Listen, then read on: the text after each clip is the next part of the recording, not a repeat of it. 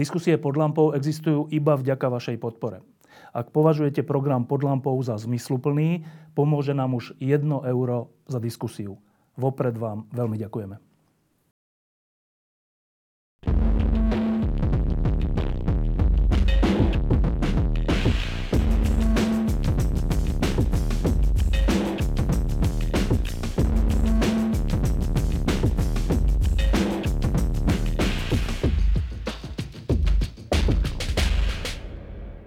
Aby sme neboli už dva roky úplne zahltení covidom, tak sa snažíme aj tu pod lampou um, robiť diskusie a veci, ktoré sa týkajú aj takých radostnejších, tvorivejších a zaujímavejších oblastí nášho života a jedna z nich je práve teraz.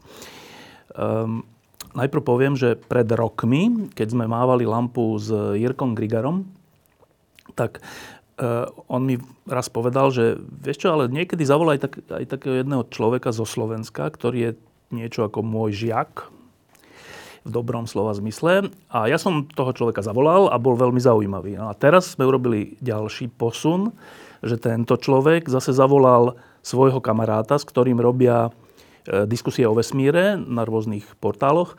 E, takže tu už máme vlastne tretiu generáciu po Jižim Grigarovi. Tak e, najprv, e, Noro, predstav svojho kamaráta. Samuel Kováčik, on je teoretický fyzik. Keď sme tu mali rozhovor pred 5 rokmi, tak si sa ma pýtal, že, že čo sa stane, keď niečo preletí ten horizont udalostí a, a, a spadne do čiernej diery. A ja som ti povedal, že moje vedomosti končia na tam, tom na, na tom horizonte, že ja ti neviem povedať, čo sa stane za horizontom udalosti, o tom ti vie e, porozprávať práve Samuel.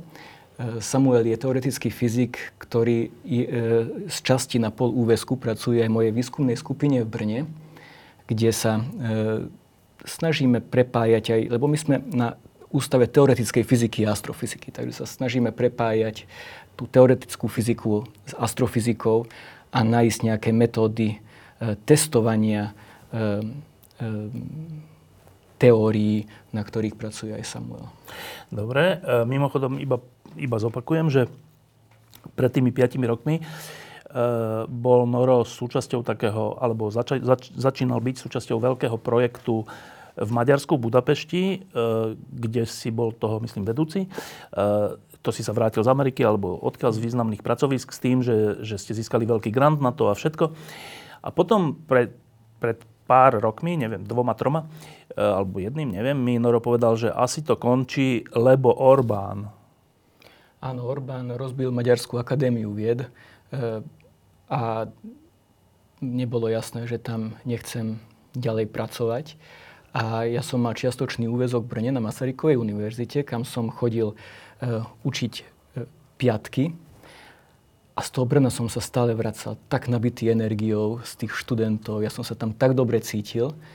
A bol som veľmi rád, keď pred dvoma rokmi mi Masaryková univerzita poskytla e, grant MEŠ 3, ktorá mi umožnila preniesť svoju výskumnú skupinu z Budapešti do Brna. A potom som ešte získal ďalší grant od grantovej agentúry Českej republiky, ktorý sa volá Expro. E, a tieto dve granty spolu mi dovolili e, založiť Brne veľmi peknú výskumnú skupinu. Dobre, ešte si pamätám, že si nám rozprával úplne taký fascinujúci príbeh o tom, ako, a teraz myslím, že áno, že čierne diery ako e, určujú vývoj vesmíru?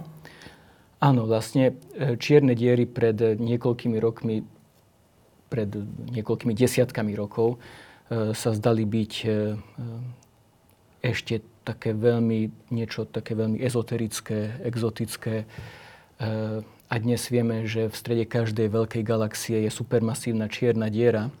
Ona tam nielen sedí v tom strede galaxie, ale ona aktívne ovplyvňuje eh, vývoj týchto galaxií. A teda vlastne aj celého vesmíru. No, áno, čierne diery sú v istom zmysle zodpovedné za to, prečo ten viditeľný vesmír vyzerá tak, ako vyzerá. Dobre, a Keby... tohto sa týka aj ten tvoj projekt? Áno, e, vlastne e, v mojej výskumnej skupine vediem e, také, také dva smery. Hovorím tomu horúci vesmír a energetický vesmír. Horúci vesmír, lebo pracujeme s rengenovými ďalekohľadmi, ktoré vidia tie najhorúcejšie miesta, najenergetickejšie procesy vo vesmíre. A e, čomu sa dlhé roky venujem, je práve medzigalaktický plyn. Veľmi riedky plyn, ktorý vyplňa priestor medzi galaxiami a on je veľmi horúci. On má niekoľko desiatok až stoviek miliónov stupňov Kelvina. Je veľmi riedky, takže keby tam bol astronaut, tak on by necítil, že je tam horúco, ale ten plyn je horúci. Takže skúmame tento medzigalaktický plyn. A práve s týmto medzigalaktickým plynom skúmame, ako interagujú tie supermasívne čierne diery. A potom ten ďalší smer je energetický vesmír, kde sa snažíme detegovať E, tie najenergetickejšie stelárne explózie, e, ktorým sa hovorí gamma záblesky a detegujeme ich teraz pomocou nanosatelitov, pomocou CubeSatov, satelitov. E, máme satelit, ktorý sa volá GRB Alpha, ktorý je takto veľký. Toto letí vo vesmíre?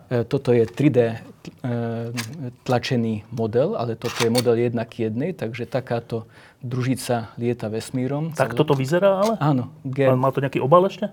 Toto sú solárne panely, tie ju pokrývajú z každej strany, takže nevidíme takto, by sme nevideli takto dovnútra.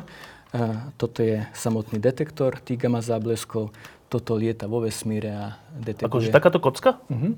10 cm, objem 1 liter. E, to vyniesie nejaká raketa? Áno. Vypustí a takých kociek teda asi lieta veľa, hej? E, no, teraz takýchto rôznych kociek vyštartuje niekoľko sto za rok. Dobre, a toto je teda vaša, vašej skupiny? Uh-huh. Vy ste ju aj vyvinuli nejakým spôsobom? No, ten detektor e, gamma zábleskov, ten detektor sme vyvinuli ešte, e, keď som bol v Maďarsku, spoločne s Maďarským Konkoli observatórií, s Maďarským astronomickým ústavom. Sme vyvinuli detektor, a potom samotnú družicu postavili dve slovenské firmy, eh, Space Manica Nidronix. Vlastne ona je akýmsi dieťaťom slovenskej družice SK Cube. Vlastne tí ľudia, čo pracovali na SK Cube, nám postavili družicu, na ktorú sme eh, dali tento detektor a ona bola vynesená na obežnú dráhu v marci tohto roka. Sranda. Akože, e, takáto vec, keď letí po teda asi obežnej dráhe Zeme mm-hmm. v nejakej výške 550 km. 550 km, kde už nie je atmosféra, mm-hmm. tak, e, tak sa mi tlačí na jazyk otázka, že e, dobre, tam to nemá akože skorodovať alebo niečo také, lebo však to nie je vlhkosť, ale teda ten materiál tam vydrží dlho lietať bez, bez porušenia? No, životnosť takýchto nanodružíc e, je asi jeden rok. Niektoré vydrží aj 3-4 roky Dúfame, že aj tá naša vydrží 3-4 roky. Ehm, no a potom je tam stále atmosféra, ktorá je veľmi riedka, ale predsa len tam je a tým trením tá družica padá pomaličky k Zemi a za nejakých 10-15 rokov sorí v zemskej atmosfére. Dobre, a keby ste ju dali vyššie? Tak e, potom by tam ostala o mnoho dlhšie, ale to zase nechceme, lebo nechceme prispievať k vesmírnemu smetiu. Tak, takže tým, že ju vyniesieme do takejto výšky, tak e, e, tiež vieme, že e, ona tam po tom, čo prestane fungovať, neostane. Dobre. No. E, Samo, a ty si teda súčasťou toho týmu, čiastočným úveskom e, v, v Brne, v ktorej časti? Ja súvisím skôr s takým tým vysokoenergetickým vesmírom, ale ja som teda teoretický fyzik a Zaoberám sa rôznymi témami, ktoré spája štruktúra priestoru. Či sa priestor z niečoho môže skladať, ak áno, ako by sa to prejavilo na fyzike. No a javí sa, že najviac sa to asi prejaví na fyzike pri vysokých energiách. Že keď niečo veľmi energetické, tak to začne správať trošku inač. Takže okrem iného sa aj snažím premyslieť, či tie veci, o ktorých rozmýšľam ja a iní teoretickí fyzici vo svete, či môžu mať nejaké pozorovateľné signály napríklad. Že pozrieme sa do teleskopu a zistíme, že aha, priestor aj tu u nás doma sa z niečoho skladá. Priestor v zmysle vákuum? Áno. Priestor v zmysle, že niečo, v čom sa pohybujú a existujú veci. Čiže to je takéto ihrisko, na ktorom sa doteraz diala fyzika viac menej pasívne. Potom došiel Einstein a povedal, že to vlastne nie je úplne pasívne ihrisko, že to ihrisko sa môže deformovať, krútiť a podobne. A otázka je, že čo sa teraz deje na kvantovej úrovni, že keď sa pozriem veľmi pod mikroskopom na to ihrisko, takže čo sa s ním deje? Že tam nejako bubloce, trhá sa, spája, všelijaké možnosti uh, sú. Tak o tomto viem to, že existuje dokonca taký, taký model alebo obrázok, taký pohyblivý obrázok, ktorý hovorí, že takto sa správa vákuum. A to je teda na prvý pohľad také protirečenie, že počkajte, že vákuum, vákuum je teda priestor, v ktorom nie je žiadna hmota, alebo teda častica, alebo niečo také. A ten obrázok ukazuje, že v tom priestore iba očistenom o všetko, že v tom priestore sa niečo objaví, zanikne, zreaguje a stále znova takto. A viem ešte o tom to, že to sú také tie asi je to zlý názov, ale že virtuálne častice, mm-hmm. ktoré že na chvíľku sa objavia, spolu niečo urobia a znova zaniknú a znova sa objavia, zase niečo urobia a zaniknú. Dobre. Dá sa o tom povedať niečo hĺbšie? Toto je taká dlhá cesta, ktorú ľudstvo absolvovalo, lebo kedysi, ak by som niekomu ukázal len, že prázdnu škatulu, v ktorej je vzduch, tak povie, že toto je nič. A potom sme zistili vlastne, že medzi prázdnou škatulou a úplným ničím, tým, čo teraz voláme vákuum, je obrovský rozdiel. Vzduch je strašne veľa častíc. Vzduch je neuveriteľne veľa častíc. To keď sa všetko povyhadzuje, tak už si ľudia myslí, že toto je to prázdno. Ale keď sme sa potom začali zaoberať fyzikou, prázdna napríklad aj, tak sme zistili, že treba trošku prehodnotiť tie základné definície. A povedalo sa, že vlastne Vákuum je stav s najnižšou energiou, ktorú daný systém môže mať. Čo za bežných predstav dosiahneme, takže všetko vyhodíme, nemá tam čo mať energiu, je vybavené. Čiže je nulová. Nulová. Niekedy môže byť záporná. Ale mysleli dokonca záporná? Ale keď sa to... Môže byť nulová, pokojne môžeme povedať.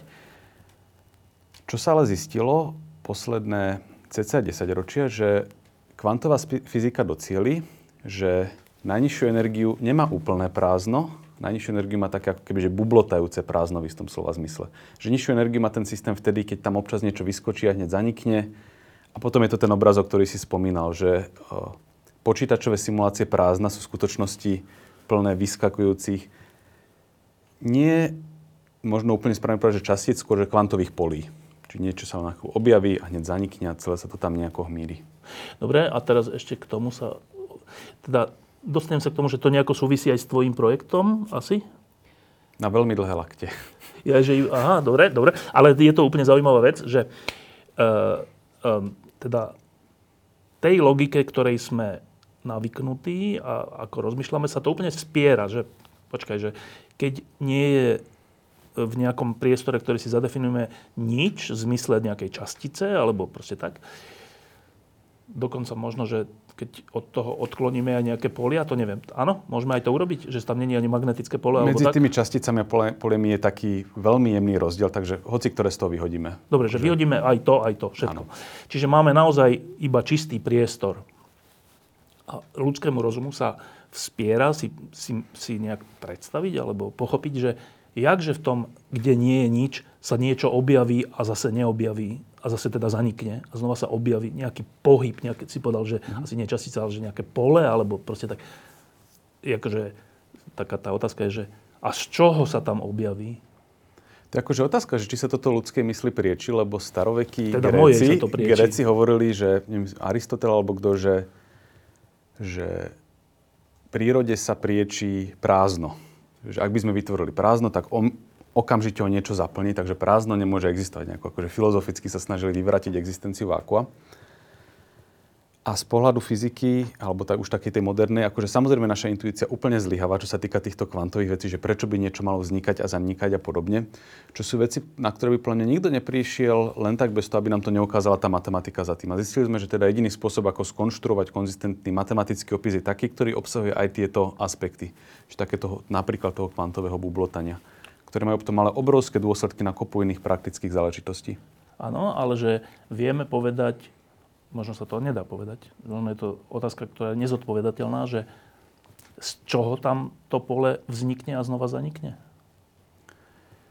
Uh, tie polia v istom slova zmysle vyplňajú celý priestor. Jediné, čo sa zmenilo, je, že aká je ich, ako by som to povedal, uh, aká očakávaná početnosť alebo niečo také, že tie polia všade boli vždy, len dovtedy sme si mysleli, že sú nulové. Čo tiež ja, znamená, že, že je tam nejaké... vždy áno, niečo je proste. Áno, áno, presne. Čo nevieme merať, alebo nevedeli sme merať.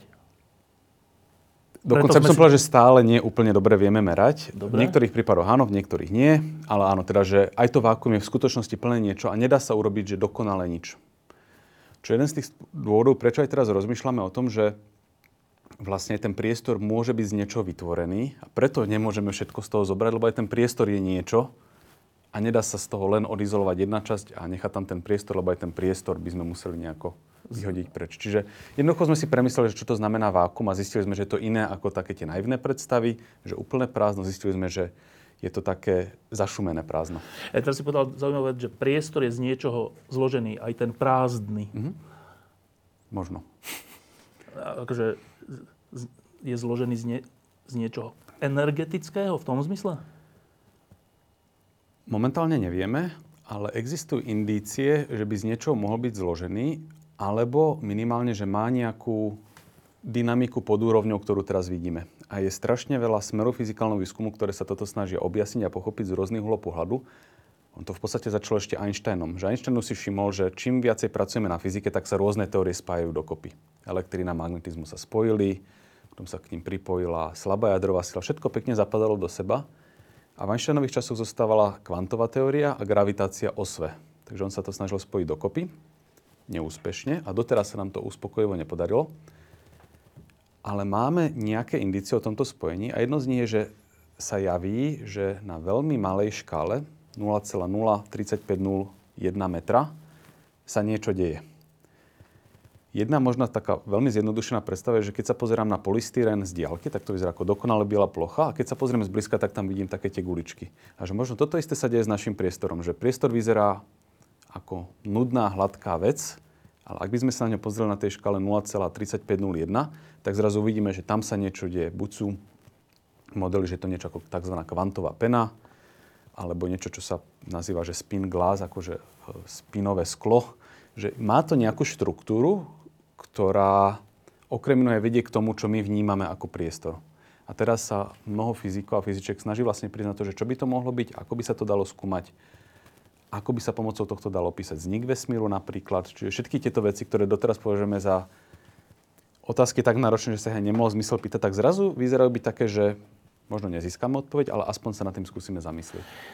Uh, no tak na týchto lekciách, kde aj Jiří Grigar, ale aj ďalší fyzici uh, nás učili sa pozerať na vesmír nejako, tak som, som sa naučil takú vec, že tá hmota, ktorú my poznáme ako hmotu, tvorí v skutočnosti iba 4% vesmíru.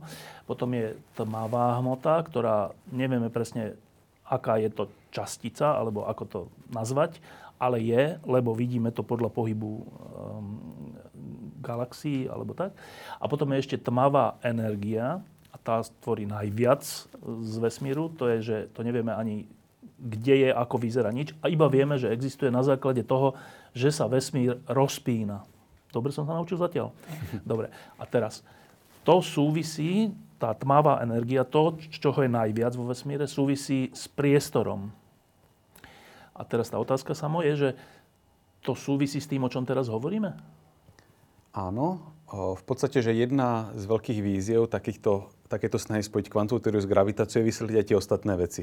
Čiže napríklad vysvetliť, čo by to mohli byť, čo by to mohla byť tmavá hmota, na ktorú máme pomerne veľa možných kandidátov, čo by to mohlo byť a skôr je problém teraz selektovať, ktorý z nich, lebo veľmi zle interaguje.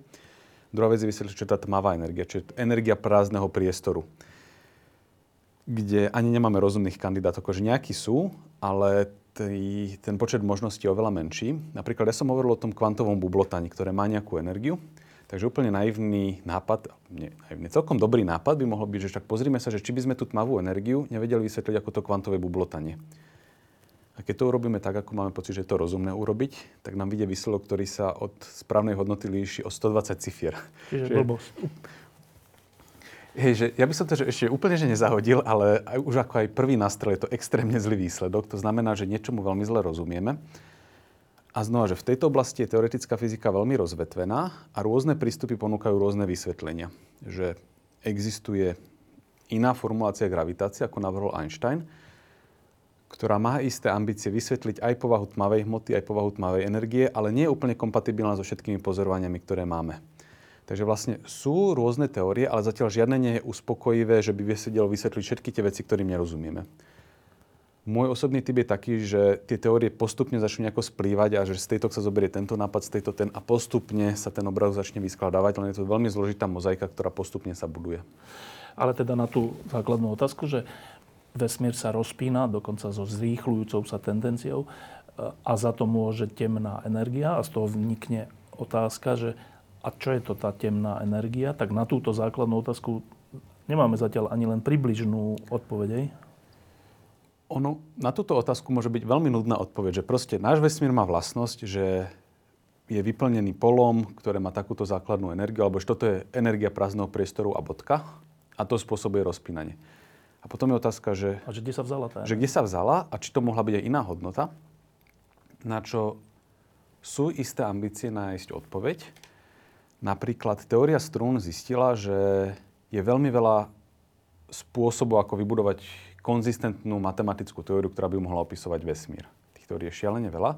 Takže niektorí ľudia to interpretujú tak, že možno je veľmi veľa vesmírov, v každom bežia trošku iné zákony a tie zákony eventuálne vedú k tomu, že uh, aká je hodnota tmavej energie. Čiže máme náš vesmír s takouto hodnotou, i, i iný vesmír s inou, tak, ktorý napríklad sa mohol nafúkovať a potom sa splasol, lebo mal nedostatočnú hodnotu. Čiže možno je vesmírov veľa, každý má trošku iné vlastnosti. A otázka že či človeka takáto odpoveď uspokojí, že mohlo to byť šeliak, u nás je to takto, inde je to inak, ale ak to tak naozaj je, tak možno nebudeme mať nikdy možnosť, ako to potvrdiť. Ale minimálne, že pre mňa by to v niečom bola trošku uspokojivá odpoveď. Dobre, no a teraz e, vy vediete rozhovory o vesmíre a e, v roku 2021 E, sa všeli čo dialo vo vesmíre alebo aj tu na Zemi v pohľade na vesmír. Tak e, Ježí Grigar robieva také, také sumáry roka, že čo boli najdôležitejšie veci roka v bádaní o vesmíre. Tak e, skúsme urobiť takú Grigarovskú vec, že podľa vás dvoch v roku 2021 čo stojí za vašu zmienku? Noro. Tak v roku 2021 e, to bol Mars. E, navštívilo ho niekoľko vesmírnych sond. E, pristál tam americký rover Perseverance, ktorý tiež niesol zo sebou aj prvý vrtulník, ktorý lietal na Marse dokonca dodnes lieta. On mal urobiť len niekoľko letov, ukázať, že, že to naozaj funguje. Ale on dodnes, ten, ten martianský vrtulník funguje a, a zistuje vlastne mapuje cestu pre ten rover Perseverance.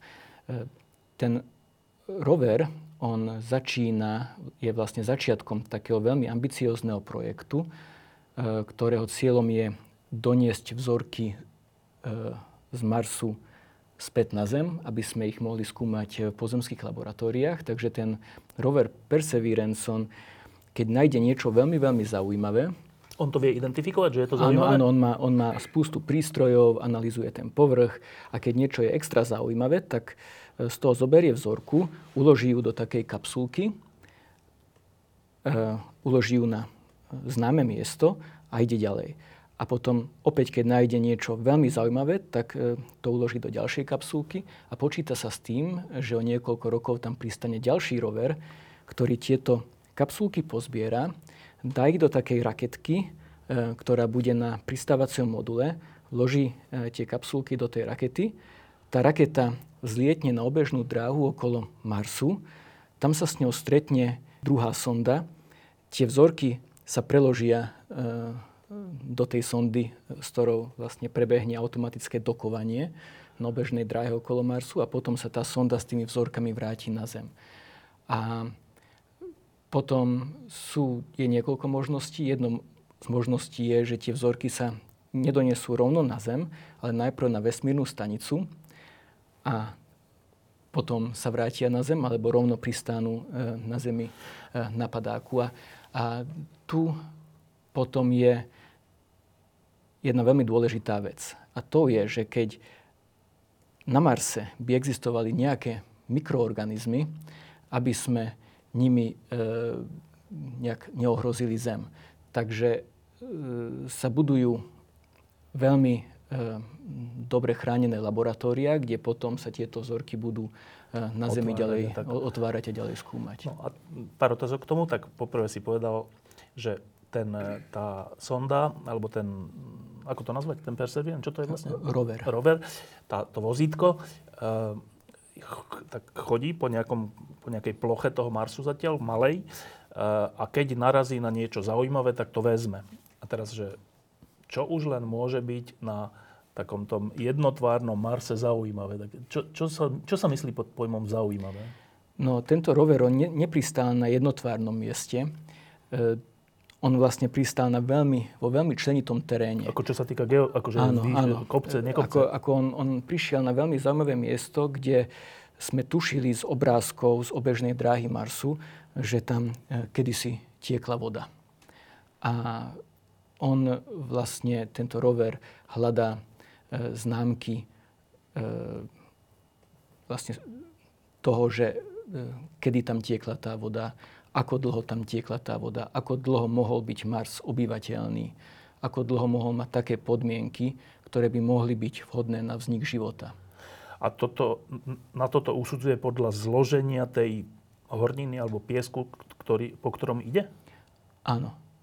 Takže on skúma chemické zloženie, on skúma tú morfológiu, robí e, snímky a, a e, vlastne takým cieľom by bolo zistiť, že či bol Mars v minulosti skutočne obyvateľný a keď áno, či tam ten život na Marse niekedy v minulosti vznikol. A počkaj, a to znamená, že z tých vzoriek, z nejakého materiálu, e, vieme usudzovať, že či tam bola, povedzme, že atmosféra a tak? Áno, to dnes vieme, že niekedy na Marse bola hustá atmosféra. Ale taká, potom... že dýchateľná? Uh, to, že či dýchateľná, bola minimálne hustá, bol tam e, silnejší skleníkový efekt, než je dnes. Takže na Marse vieme, že v minulosti tiekla voda. Otázka je, ako dlho e, tiekla voda. Na Marse boli oceány, boli tam e, jazera, rieky. Vlastne tento rover Perseverance pristal v kráteri, ktoré, to, ktorý sa volá jezero. Uh-huh. takže to bolo kedysi jazero na Marse a tam robiť ten výskum. Čiže tam je predpoklad, že povedzme by tam boli nejaké stopy biologického života, povedzme? Áno. Ktoré by sa zachovali v akej forme? Ja, zaujímavé, že z čoho vieme potom usudzovať, že niečo tam bolo? E, ja nie som exobiológ, takže ako tu by som, no, ale že, no. že, že, že trošku tu idem e, do oblasti, e, v ktorej nie som expert, ja skúmam iné veci, ale e, áno, e, dokonca vieme, že e, aj pod povrchom, tesne pod povrchom Marsu dnes sa nachádza voda v ľadovom skupenstve. Dokonca vidíme e, na Marse aj akési relatívne mladé e, toky, o ktorých sa diskutuje, že by tam mohla byť e, na, tých, na, tých miest, na, tých, na, na stranách kráterov, ktoré sú práve osvetlené, že, že tam aj dnes e, občas tečie voda. Sú aj alternatívne teórie na tieto útvary, ale vieme, že na Marse minimálne vieme s istotou povedať, že aj pod povrchom existuje ľad. E, vieme tiež, že niekedy v minulosti na Marse boli podmienky e, iné ako sú dnes. Mars bol teplejší, ako som povedal, tiekla tam voda. E, otázka je, že či tam vznikol život, lebo to bolo e, na Zemi tiež e, život vznikol veľmi rýchlo potom, ako tu boli viac menej vhodné podmienky. A keď tam ten život vznikol, tak vieme zo Zeme, že máme rôzne extrémofily, že keď raz život vznikne, tak má tendenciu sa udržať. Má tendenciu sa udržať. Takže takou obrovskou otázkou je, mohol by byť dnes na Marse niekde pod povrchom tiež nejaký život, nejaký jednobunkový. A to by bolo neuveriteľne zaujímavé taký život objaviť a zistiť, že na akej je báze. E, funguje tak ako pozemský život, že má nejaké RNA, DNA, bielkoviny, alebo funguje nejak úplne inak. E, bol by to veľmi, veľmi zaujímavý objav. Ale táto sonda, alebo ten, tento toto vozítko sa pod ten povrch tak hlboko nedostane, nie? On e, dokáže e, trošku... E, Pár centimetrov možno. Áno. A, a inak európsky rover, ktorý poletí tento rok na Mars, ten už vie ísť aj o dosť hĺbšie. Teraz si nepamätám presne koľko. Akože radovo metre, meter, Áno, meter dva. Tak. A tam už by možno, že niečo takéto mohlo byť? Uh, nevieme. Nevieme, preto skúmame. Dobre, a keď si povedal, že toto bola pre teba ako prvú vec si to spomenul, teda ten, ten Áno, let na Mars. Prečo si to povedal ako prvé? Lebo e, toto je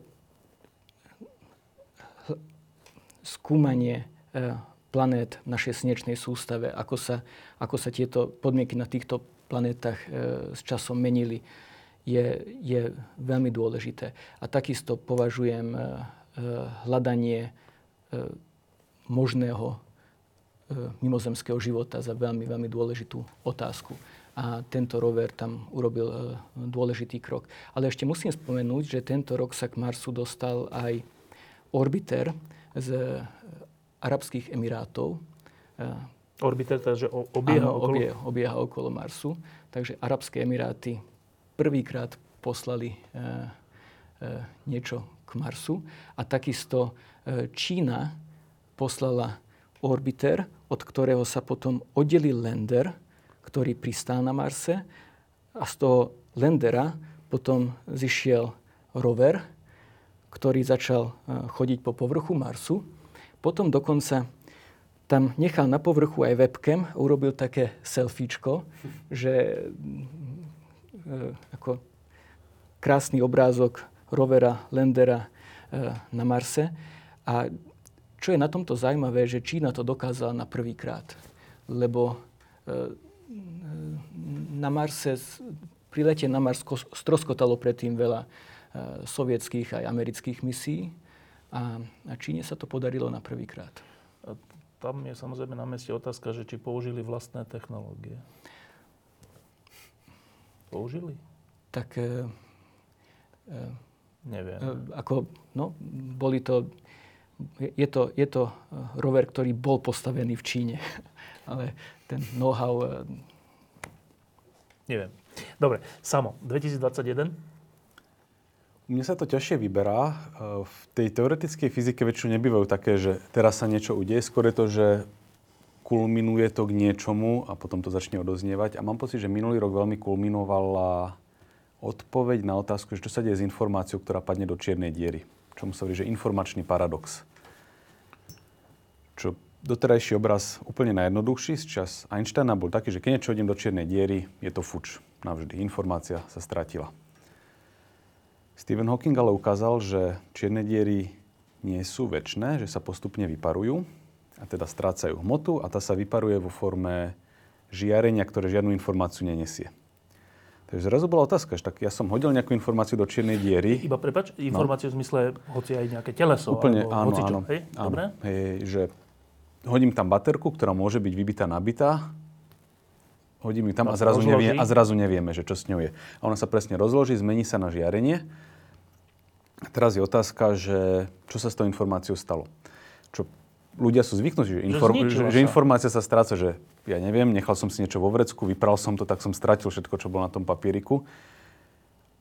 Ale vo fyzike to v skutočnosti funguje tak, že informácia sa stráca zdanlivo, že my k nej stratíme prístup, ale že ona tam je niekde, že ak by som sa veľmi pozorne pozrel na a všetko pospal dokopy, hej, tak by som všetko mal vedieť znova dať dokopy. Že napríklad, že ak spalím list papiera a zachytím každý fotón, ktorý vyletí a zachytím každú molekulu, tak by som vedel zreprodukovať hypoteticky s dokonalými vedomosťami.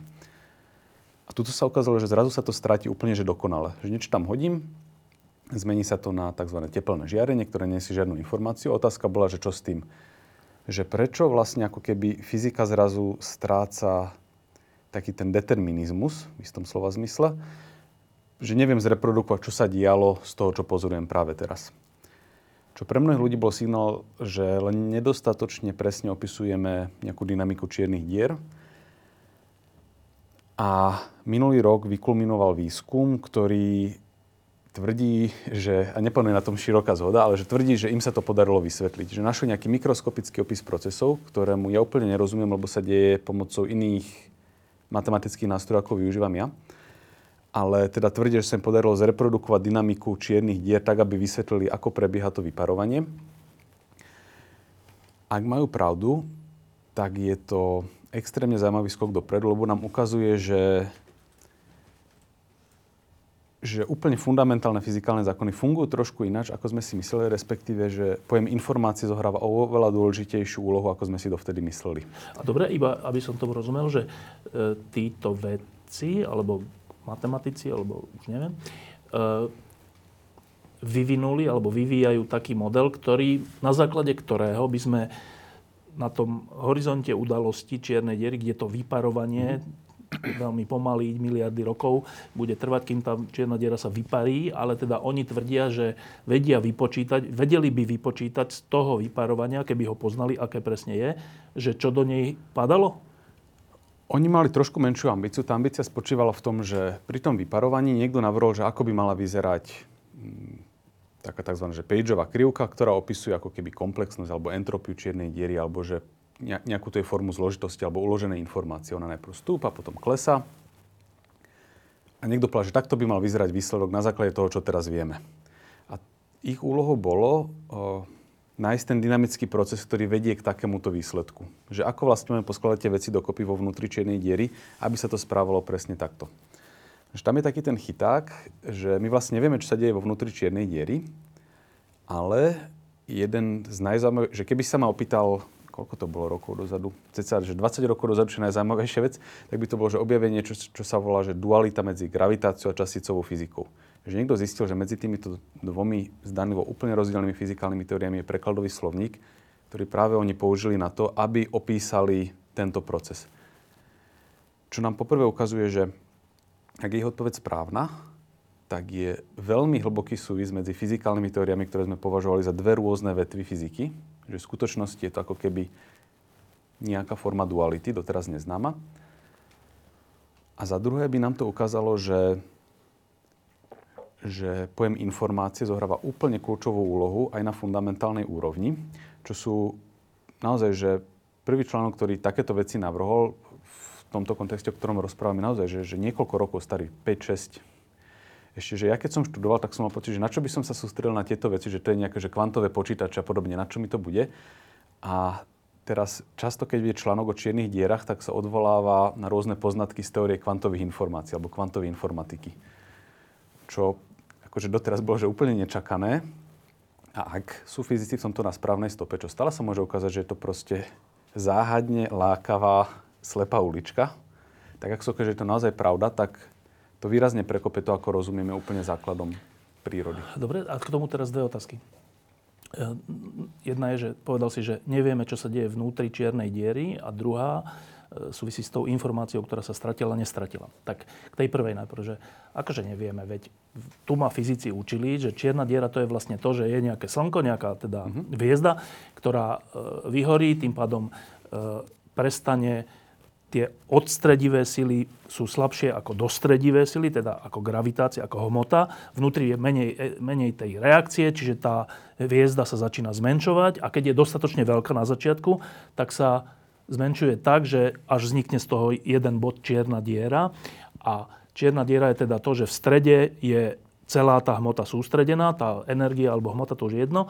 A tým pádom ona má horizont udalosti, ktorú keď kozmonaut prekročí, tak sa stane to vnútri čiernej diery, že ten kozmonaut sa nakoniec dostane roztrhaný, zabitý a rozframforcovaný na čiastočky do toho bodu v strede. Čiže všetko, čo príde do čiernej diery a prekročí jej horizont, sa dostane do toho bodu v strede, lebo taká je tá, tá neviem, gravitácia to spôsobí. Mm-hmm. Akože neviem, tak tým pádom vieme, čo sa deje v, v čiernej diere, nie? Toto bol opis na základe Einsteinovej teórie. Čiže keď zoberieme Einsteinovú teóriu, tak ona nám naozaj povie, že keď gravitačný kolaps nemá protiváhu, ktorá by ho zastavila, tak dojde k zrúteniu hmoty do tzv. singularity.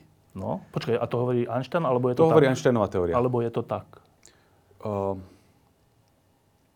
je to tak, by som si nedovolil tvrdiť pri ničom v prírode. Akože máme teórie, ktoré sa snažia čo najpresnejšie opísať prírodu, takže veľmi dlho sme toto považovali za najpresnejší opis Dobre. prírody, ktorý sme mali. Ale keď sa do hry snažíme vložiť kvantovú fyziku, tak sa tento opis začína byť ako nepresný. Existujú rôzne prístupy k teórii kvantovej gravitácie, napríklad slučková gravitácia alebo teória strún, ktoré sa nezhodnú na mnohých veciach ale zhodnú sa na tom, že strede čiernej diery nie je dokonalá singularita. Že namiesto nej tam zostane buď nejaké malé, ja to opisujem čas ako také, že klpko, alebo ako nejaká malá gulička, ktorá v niektorých teóriách je dynamická, v niektorých je viac menej Keď statická. hovoríme malá, čo ty myslíš? Na tomto sa už nezhodnú tie teórie. No ale aspoň rádovo, že V niektorých prípadoch to je tých 10 na minus 35 Že úplne malinká vec? Úplne malinká. V niektorých to je niečo výrazne väčšie. Typu? Uh, musel by som si to teraz narýchlo Ale dobre, kilometr alebo Uh, nie, meter? Nie, nie, nie, že uh, ak sa mi správne mali, tak menej ako centimeter. Že, Dobre. že sú to že malé veci, ale už nie, že plankovský. Mal tomu sa, že plankovská dĺžka tých 0,035. To je 35 nul. A, a čo to mení na tom? Či, či je tam taká mili, milimetrová gulička, alebo 10 na minus 35, alebo nulová? Čo to mení na tom, že v tej čiernej diere všetko ide do stredu? No, v niečom to mení napríklad to, že nepôjde to do jedného bodu, bude to nejaké klopko, ktoré už môže mať potom nejakú vlastnú štruktúru a dynamiku, ktorá napríklad môže uchovávať tú informáciu. Že tá informácia vlastne nie je stratená, je len uložená niekde v tom klopku. Sú potom prístupy, ktoré rozmýšľajú o tom, že to klopko vlastne nie je obrovské, dokonca až o rozmere čiernej diery a že už pod tým horizontom sa dejú zvláštne veci, čo je veľ, taká veľmi hypotetická teória ale nedá sa ani vyvratiť, ani potvrdiť, lebo nevieme sa pozrieť po ten horizont, takže hľadáme nejaké nepriame dôkazy tohto. V inej teórii, napríklad v tej teórii o, slúčkovej gravitácie, je ten, to klopko, alebo tá gulička taká dynamická, že ona sa najprv gravitačne rúti, a potom, Keď vzniká čierna diera? áno, ako vzniká čierna diera, tak sa rúti a potom sa začne sa, ako keby odrazí a začne sa znova nafúkovať. Dobre, tak to sú také science fiction, nie? O, práve, že z tejto teórie sa dá vyextrahovať niečo o správaní čiernych dier, čo sa dá experimentálne potvrdiť. A toto je relatívne, ja hovorím o týchto veciach, že je relatívne nové, keď to je ešte že menej ako 20 rokov staré. No. Uh, takže autori vtedy navrhli, že toto by mohlo vytvoriť nejaké signály, ktoré by mohli byť pozorovateľné. Zatiaľ sa ich nepodarilo pozorovať. Ale sú to teda veci, ktoré môžu ovplyvniť tú dynamiku čiernych dier na veľkej škale. Že ak je to klopko také, ako opisujú slúčkári, ako sa tak kolokviálne nazývajú, tak tie čierne diery sa správajú ináč a čierne diery, ktoré vznikali v ranom vesmíre, by teraz mali vytvárať pozorovateľné stopy. Na druhej strane, taká tá teória, na ktorej som pracovala ja, že, také, že to ostane ako taká veľmi malá gulička v strede, ale nie dokonalý bod, ale veľmi malá gulička, spôsobí, že to Hawkingové vyparovanie sa zastaví a zostanú vlastne také malé zmrznuté čierne diery, ktoré sú neuveriteľne malé, tých 10 na minus 35 metra, ale nezanedbateľne ťažké, takže bol taký nápad, či by vlastne toto nemohla byť tá tmavá hmota, že také roztrúsené malé čierne dierky po vesmíre. Čo znova ale treba potom pozlatať so všetkými ostatnými vecami, ktoré, čierna, ktoré tmavá hmota v kozmológii a astronómii zohráva, že ako sa formovali galaxie a podobne. Ale znova je to ukážka toho, že kvantová gravitácia ovplyvní správanie čiernych dier natoľko, že to môže mať vplyv na chod vesmíru aj na škale, ktorá je pozorovateľná pre nás. Iba teraz kratučko, potom ti dám tú druhú otázku, že a prečo nás neuspokojuje ten Einsteinov model, ktorý sa mne zdá úplne, že logický, lebo však Einstein bol celkom logický, že, uh, že proste hmota sa bortí, však to vieme, že tak to funguje, že, keď je veľká hviezda, tak keď prestane dostatočne spalovať svoj materiál, tak sa zbortí do seba. A keď je dostatočne veľká, tak sa proste zbortí do čiernej diery a to je všetko. Že prečo nám toto nestačilo? Tak proti Einsteinovi prebiehajú vzbory na viacerých frontoch a jeden je taký, že snaha sklbiť to s kvantovou fyzikou zlyháva už vyše storočia. Teda už poznáme teórie kvantovej gravitácie, ale nie je vhodné pre náš vesmír, ale v iných počtoch rozmerov, bla, bla, bla. Takže prvá vec je, že nie je kompatibilná so zbytkom fyziky, ktorý vieme, že v nejakom režime je dominantný. Čo nie je kompatibilné? Táto predstava o čiernej diere? Áno, vieme, že gravitácia je významná vtedy, keď máme niečo, čo je ťažké. Kvantová fyzika je významná vtedy, napríklad, keď to veľmi zvulgarizujem, že keď je niečo malé. A čierna diera, a teda konkrétne tá singularita je niečo, čo je ťažké a malé naraz. Takže tam máme pocit, že kvantová gravitácia by mala zahrňať oba tieto aspekty, že aj niečo ťažkého, aj niečo malého. Takže treba tam mať aj tú kvantovosť zahrnutú ale to tak veľmi zjednodušene povedané. Potom je taký iný prístup, že aj ľudia, ktorých nezaujíma toto zlúčenie, majú tendenciu búriť sa proti Einsteinovi, lebo napríklad, že... Čo sú, není pokorní, alebo čo? že keď Dorby povedal, že máme kozmologické pozorovania, ktoré nám hovoria, že vesmír je asi plný tmavej hmoty, tak oni hovoria, že nie je to vlastne len chyba Einsteinových rovníc, že netreba modifikovať Einsteinové rovnice, aby rovno zahraniali tie efekty, ktoré pozorujeme. Čiže veľká časť komunity pracuje na tom, že či sa vlastne nedajú nejako modifikovať buď Einsteinové alebo Newtonové gravitačné rovnice tak, aby opísali pozorovania bez toho, aby sme museli do teórie vložiť nové častice, polia a tak ďalej. Dobre, ale stále neviem, že prečo tá konkrétna predstava o tom, ako vznikla čierna diera a ako vlastne existuje a že všetko tam vletí nakoniec do toho stredu. Že prečo, prečo toto vlastne spochybňujeme? Lebo je tam nekonečno. A nekonečná Nemáme radi? nie, nie sú pekné. Keď sa niekde objavujú nekonečná v rovniciach, tak e, e, niečomu sme asi úplne neporozumeli. Ono tak, že vždy, keď máme fyzikálnu teóriu, tak ona je nejakou aproximáciou prírody. A v momente, kedy sa tam začnú dostávať nekonečne, tak za- začne mať pocit, že to naše približenie v niečom zlyháva. Že keď, A keď, aké keď nekonečné je v čiernej diere? Tak tá singularita, tá singularita napríklad. V, v akom zmysle nekonečno? že je to nekonečne malé, nekonečne husté, čosi. No, nekonečne. Áno, lebo je to, že delíme nulou, že objem je nulový. Ale že keď hmotnosť je to ten bod teda iba, dobre? Áno, keď je to ten bod. Dobre, a čo sa nám na tom nepáči? Akože, že na, naprv nenapadať úplne, že mám dôkaz, že to tak nefunguje, ale vždy to vo fyzike bolo tak, že keď sa nám niekde objavilo nekonečno, tak to bola ukážka toho, že niečomu rozumieme nedostatočne. Napríklad, že prváci sa učia počítať, že ako sa správa uh, závažie na pružinke, keď do ňoho začnem šťuchať prsťou. A zistia, že keď do ňoho šťuchám uh, správnou frekvenciou, tak začne mať nekonečnú amplitúdu. Čo je samozrejme nesprávny výsledok. Do žiadnej pružinky neviem buchnúť tak, aby nekonečne behal obomi smermi. A tam sa zistí, že aha, nesprávne približne sme zanedbali nejaké trenie alebo odpor prostredia a podobne a zrazu nekonečno zmizne. A toto sa vo fyzike deje konzistentne, že keď sa nám niekde javili nejaké nekonečná, tak to bol silný signál toho, že niečomu rozumieme nedostatočne. Napríklad, keď sa začali vyvíjať žiarovky, tak ľudia chceli spočítať, že keď zapnem žiarovku, koľko svetla vyžiari, koľko ma to bude stať energie a podobne. Keď spočítali, že keď pustím prúd cez žiarovku a bude mať nejakú teplotu, tak zistili, že vyžiari nekonečné množstvo energie. Čiže znova, že evidentne blbosť, Prečo nekonečné vlastne?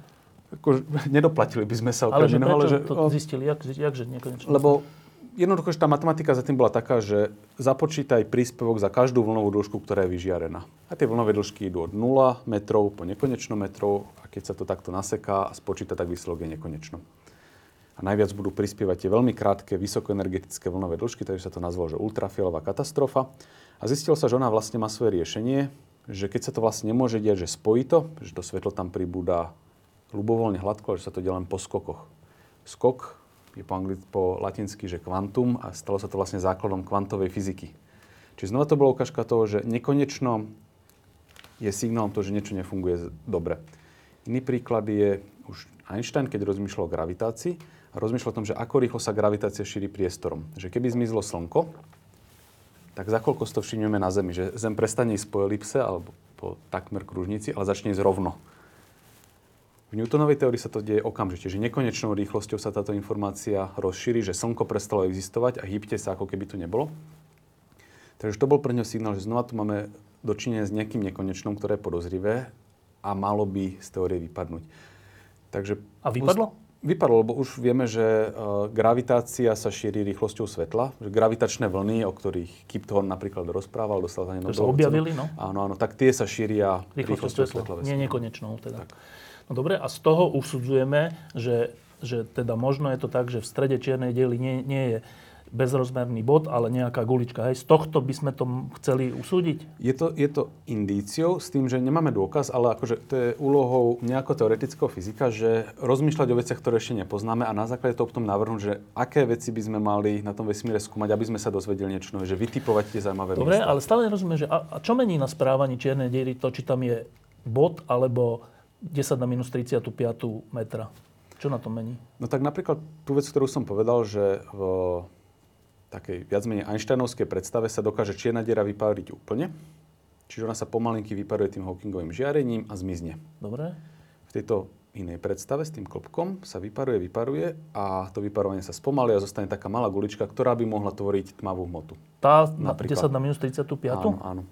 Ona váži, čo to sú, desiatky milióntin, neviem, či kilogramu alebo gramu, že dosť veľa na to, aký je to malý objekt. Čiže oni keby naozaj boli relatívne letmo roztrúsené vesmírom, tak by dokázali vysvetliť tú nevidenú hmotu, ktorá vesmír vyplňa. Dobre, ale stále ten kozmonaut tej čiernej diere išiel do stredu, nie?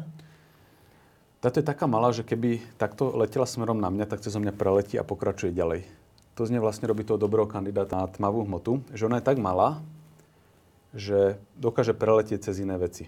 Akože naša predstava je taká, že ja som hmotný človek, hmotnejší ako by si prijal, ale v skutočnosti, že ja som pomerne dutá vec, teraz zase nie v takom tom zlom slova zmysle, ale že nejaká taká tá molekulová štruktúra tam je, ktorá je prevažne že prázdna. Lebo jadro a elektrón je 99, strašne presne, 99, prázdno. niekoľko 9% je prázdno, ona cez to prázdno jednoducho durchom Ako preletí. neutrína, povedzme, hej, tak. Áno, áno. Dobre, ale- Oni trošku z iného dôvodu, ale Dobre, ale že tá čierna diera by potom bola aj veľmi ľahká? bola by ľahká, ale A prečo by bola ľahká? Však pôvodne bola strašne ťažká. Lebo, sa tá gulička, lebo sa povyparuje. Ale tá gulička zo- nezostáva rovnaká? To je to, čomu sa snažíme porozumieť, že ono to vyzerá tak, že tá hmota sa priamo vyžiari, čiže čierna diera sa stáva ľahšou tým vyžarovaním. Vyžaruje energiu, E sa rovná mc na druhu, takže v podstate prichádza o svoju hmotu. O svoju hmotu tej, v tej guličke? Áno. Že, ale tá by sa potom vlastne zmenšovala, nie? Či čo by sa... Áno. Tá sa, tá sa tiež postupne zmenšuje. A prečo by sa nezmenšila až na nulu? No, lebo ju zastaví, o, ona by mohla mať tú tendenciu, že idem sa stlačiť na nulu, No, no ne, že stlačiť, ale že sa vyparí. že sa vyparí úplne. Tak tuto je to vysvetlenie také, že prečo vlastne tá hviezda sa nezrúti hneď? Lebo je v tom bráni nejaký tlak, nejaké odpudzovanie. no. Áno, áno. Keď je dosť ťažká, tak ten tlak začne prekonávať. No a to, čo sa javí teraz v týchto teóriách, je, že keď sa niečo pokúsim stlačiť na ten rozmer 10 na minus 35 metra, tak je tam ako keby nová forma tlaku v úvodzovkách, ktorá zabraní tomu, aby sa tie veci stlačili úplne do bodu. A Že tá no- nová neexistuje... forma, forma tlaku, to je zase taký pojem, že není to troška také e, trúfale, tak to hovoriť? O, V skutočnosti, ja som to tak nazval, že nová forma tlaku, ale a, kvantová fyzika nás naučila, a to tu už je veľakrát overené, že keď sa snažím stlačiť časticu, veľmi ju lokalizovať, tak začne stúpať jej energia, jej hybnosť. To je tzv. Heisenbergov princíp neurčitosti. Čím viac ju stlačím, tým mám menšiu vlnovú dĺžku. tým Stlačím- pádom Stlačím, že dám ju do krabice a tú krabicu začnem Zmenš- zmenšovať, zmenšovať, zmenšovať. Čím viac ju tlačím, tým viac tá častica začne lomcovať v tej krabici. No a dá sa spočítať, že keď sa niečo snažím stlačiť Na nulu? na nulu, tak to začne proste neprekonateľne úplne sa brániť. Že ako keby sa fyzika bránila tomu, aby sa veci stlačili úplne do bodu a má nejakú tú v úvodzovkách polystyrenovú štru- štruktúru, kde každá tá bublinka má tých 10 na minus 35 metra a pod ňu už sa tie veci nedajú stlačiť. A úplne krátko, že to by bolo vysvetlené čím? Prečo by sa to nedalo stlačiť? Proste taká je vlastnosť toho, hej? Taká je vlastnosť toho, hej. Že úplne, že z tých kvantových základov fungovania vesmíru. Dobre, a teraz e, tá druhá otázka bola, že, že na tom horizonte udalosti čiernej diery e, toto, toto vyparovanie, to je tiež neuveriteľná vec, že dá sa to povedať tak, aby to pochopil človek, ktorý sa tomu denne nevenuje, že, že naša predstava je bežná. E, Čierna diera, horizont udalosti je to, že pod tým už je tá gravitácia taká, že ani, ani svetlo odtiaľ nevie výjsť. To znamená, kto sa pod, čo sa pod to dostane, už sa nedostane von, ale iba dnu do toho stredu. Alebo tak. A to je všetko. A zrazu tu je, že na horizonte udalosti je nejaké vyparovanie. No tak jednoduchým jazykom vieme povedať, čo tým myslíme? Áno, takže Hawking by trošku namietal, ale v rámci toho zjednodušenia. Rozprávali sme sa na začiatku o tom kvantovom bublotaní, že máme nič, z toho nič, vyskočí pár častica, antičastica a znova zaniknú Vo váku. vo vaku. A keď sa tento proces udeje blízko horizontu udalosti, blízko hranice čiernej diery, tak sa môže stať taká vec, že jedna polovica páru padne do tej čiernej diery a druhá polovica unikne von. Že sa nespoja Že naspäť? sa nespoja naspäť. A my uvidíme tú, čo vyletí von a tá, čo vletí dnu, z istého úplne neintuitívneho, ale matematicky dobre odargumentovaného dôvodu prispieje k zníženiu energie čiernej diery. Čiže ona ako keby, ako keby uh, taký papierik s, dl- s dlhom vôjde do tej čiernej diery a odobere čas jej energie. Lebo intuitívne by to malo byť naopak, že to znamená, že jedna častica, jedna neviem čo z tej dvojice vyjde von z horizonta udalosti a druhá dnu, tak to znamená, že dnu znamená, že tá čierna diera naberá na hmotnosti alebo energii, nie? Áno, ale tam sú presne tie veci, ktoré úplne sa priečia našej intuície. Čo sa deje pod tým horizontom udalosti? Akože tesne pod ním? O, tesne už pod ním, áno. Že tam sa javí ako keby trošku priestor a čas si zamieňajú úlohu, čo, event, čo v konečnom dôsledku vedie k tomu, že tá častica, čo padá dnu, padá so zápornou energiou. Čiže ona vlastne odoberá, to je ten To si akože jak dl- máme predstaviť? Nijak. to je podľa mňa, že úplne že nepredstaviteľné, ako si môže uh, zamieňať uh, čas a priestor svoju úlohu. S tým, že toto je taký opis, ktorý my máme, že zvonka čiernej diery, že keď zoberieme tie súradnice, ktoré použijeme vonku, že zadefinujeme si polohu a čas, tak zvonka sa to javí takto. Existujú iné súradnice, kde je to trošku plynulejší opis, ale ten, ten výsledok je za tým rovnaký. S tým, že toto je taká veľmi neintuitívna fyzika, ktorá akože bežne sa tak zametie pod koberec, že, že to je, sa deje pod horizontom, aj tak sa tam nikdy nepozrieme, ale ak sa čierna diera otáča, čo sa často otáča? Čo sa často otáča, tak okolo nej vznikne taká plocha, ktorá sa volá ergosféra. Čo je, plo, čo je plocha, kde už dokážem robiť takéto výmysly s energiou a viem sa odtiaľ vrátiť späť. Čiže je to plocha nad horizontom, dokážem tam vojsť, dokážem sa vrátiť. Čiže ešte som neprekročil horizont. Neprekročil som to horizont. sa vždy dokážem vrátiť, keď som neprekročil. Áno, ale v tejto oblasti sa už dejú niektoré tie zaujímavé veci. Konkrétne taká, že keď vôjdem do ergosféry, tak čo je kúsok nad horizontom? Čo je kúsok nad horizontom. Tak kúsok do... znamená čo? Podľa toho, aká je veľká čierna diera, ako no, ale sa točí. O, musel by som si to prepočítať. A že ale môj typ je, že... Nie, nie, to už sú, že, to už sú že veľké. Že tam sa dá doletieť raketou, tak, niečo dobre? urobiť a vrátiť sa späť. Tak môžem tam doletieť raketou a niečo hodiť do čiernej diery takým spôsobom, že sa odrážim s väčšou energiou, ako som do toho vložil. Tá vec spadne do čiernej diery a mierne spomaluje rotáciu. Čiže vlastne ja sa nachádzam nad horizontom čiernej diery ale existuje proces, ktorým z nej odoberám tú rotačnú energiu bez toho, aby som do nej vnikol. Čo pravdepodobne funguje vďaka tomu, že tá čierna diera je vlastne spätá s tým zakriveným časopriestorom v jej okolí a preto mám nejakú formu kontaktu, aj keď som ešte neprekročil tú nebezpečnú hranicu. Toto sa mimochodom volá Penroseov proces a Roger Penrose bol... Tu sedel? Tu, tu sedel.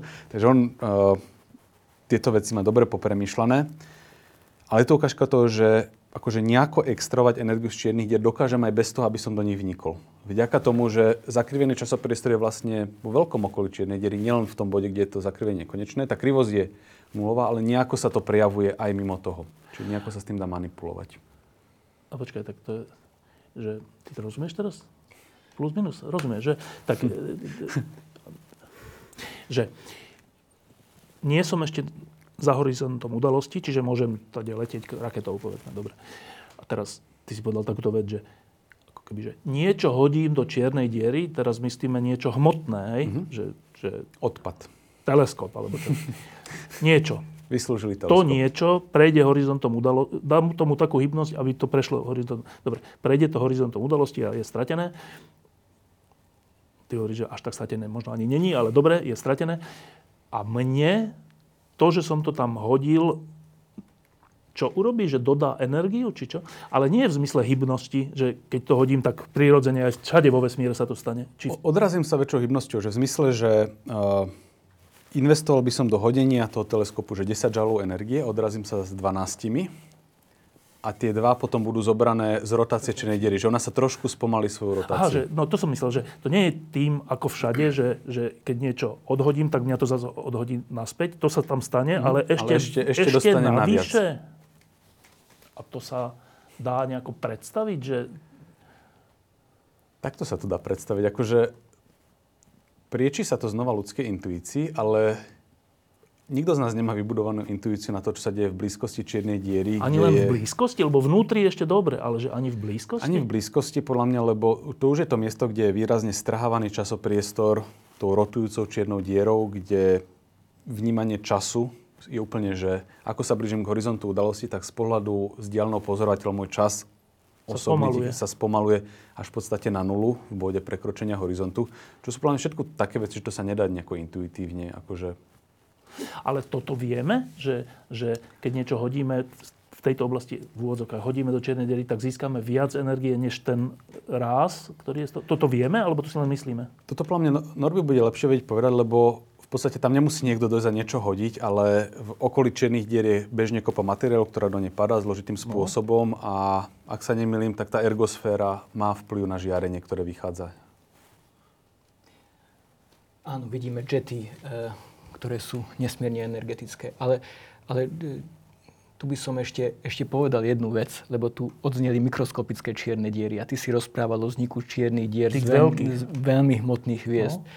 Takže to, čo ako astrofyzici my pozorujeme, sú buď stelárne čierne diery, teda čierne diery, ktoré majú niekoľkokrát alebo niekoľko desaťkrát e, väčšiu hmotnosť ako naše Slnko. Niekedy aj miliónkrát, aj A potom, a, potom, a potom poznáme supermasívne čierne diery, ktoré majú milión alebo niekoľko miliardkrát väčšiu hmotnosť no. ako hmotnosť nášho Slnka. Ale nie je vylúčené, že vo vesmíre existujú aj menšie čierne diery. E, čierne diery, ktoré sú e, malé, ktoré ale môžu mať aj hmotnosť nášho mesiaca. Sú, sú aj takéto teórie a potom, o, o čom hovoril Samuel, to sú úplne mikroskopické čierne diery. A, ktoré vznikli vyparovaním tých e, veľkých, ale... Nie. E, či, čierne, či, čierne diery, e, takéto mikroskopické, e, tie malé čierne diery mohli vzniknúť a o tom by mohol možno Samuel porozprávať e, po veľkom tresku, ešte v tom veľmi ranom vesmíre. A e, Taká zaujímavá vec sa stala v našej výskumnej skupine, lebo Samuel skúmal práve tieto mikroskopické čierne diery a my sme skúmali supermasívne ako z, z, z galaxie a tak? V stredok galaxií PhD študentka e, skúmala tieto supermasívne a videla, že niektoré supermasívne čierne diery nie sú úplne v strede galaxie. A debatovali sme o tom, že toto môže byť náznak toho, že tam došlo k zrážke e, dvoch galaxií, kde e, nakoniec obidve supermasívne čierne diery sa dostali do stredu a oni potom splynuli.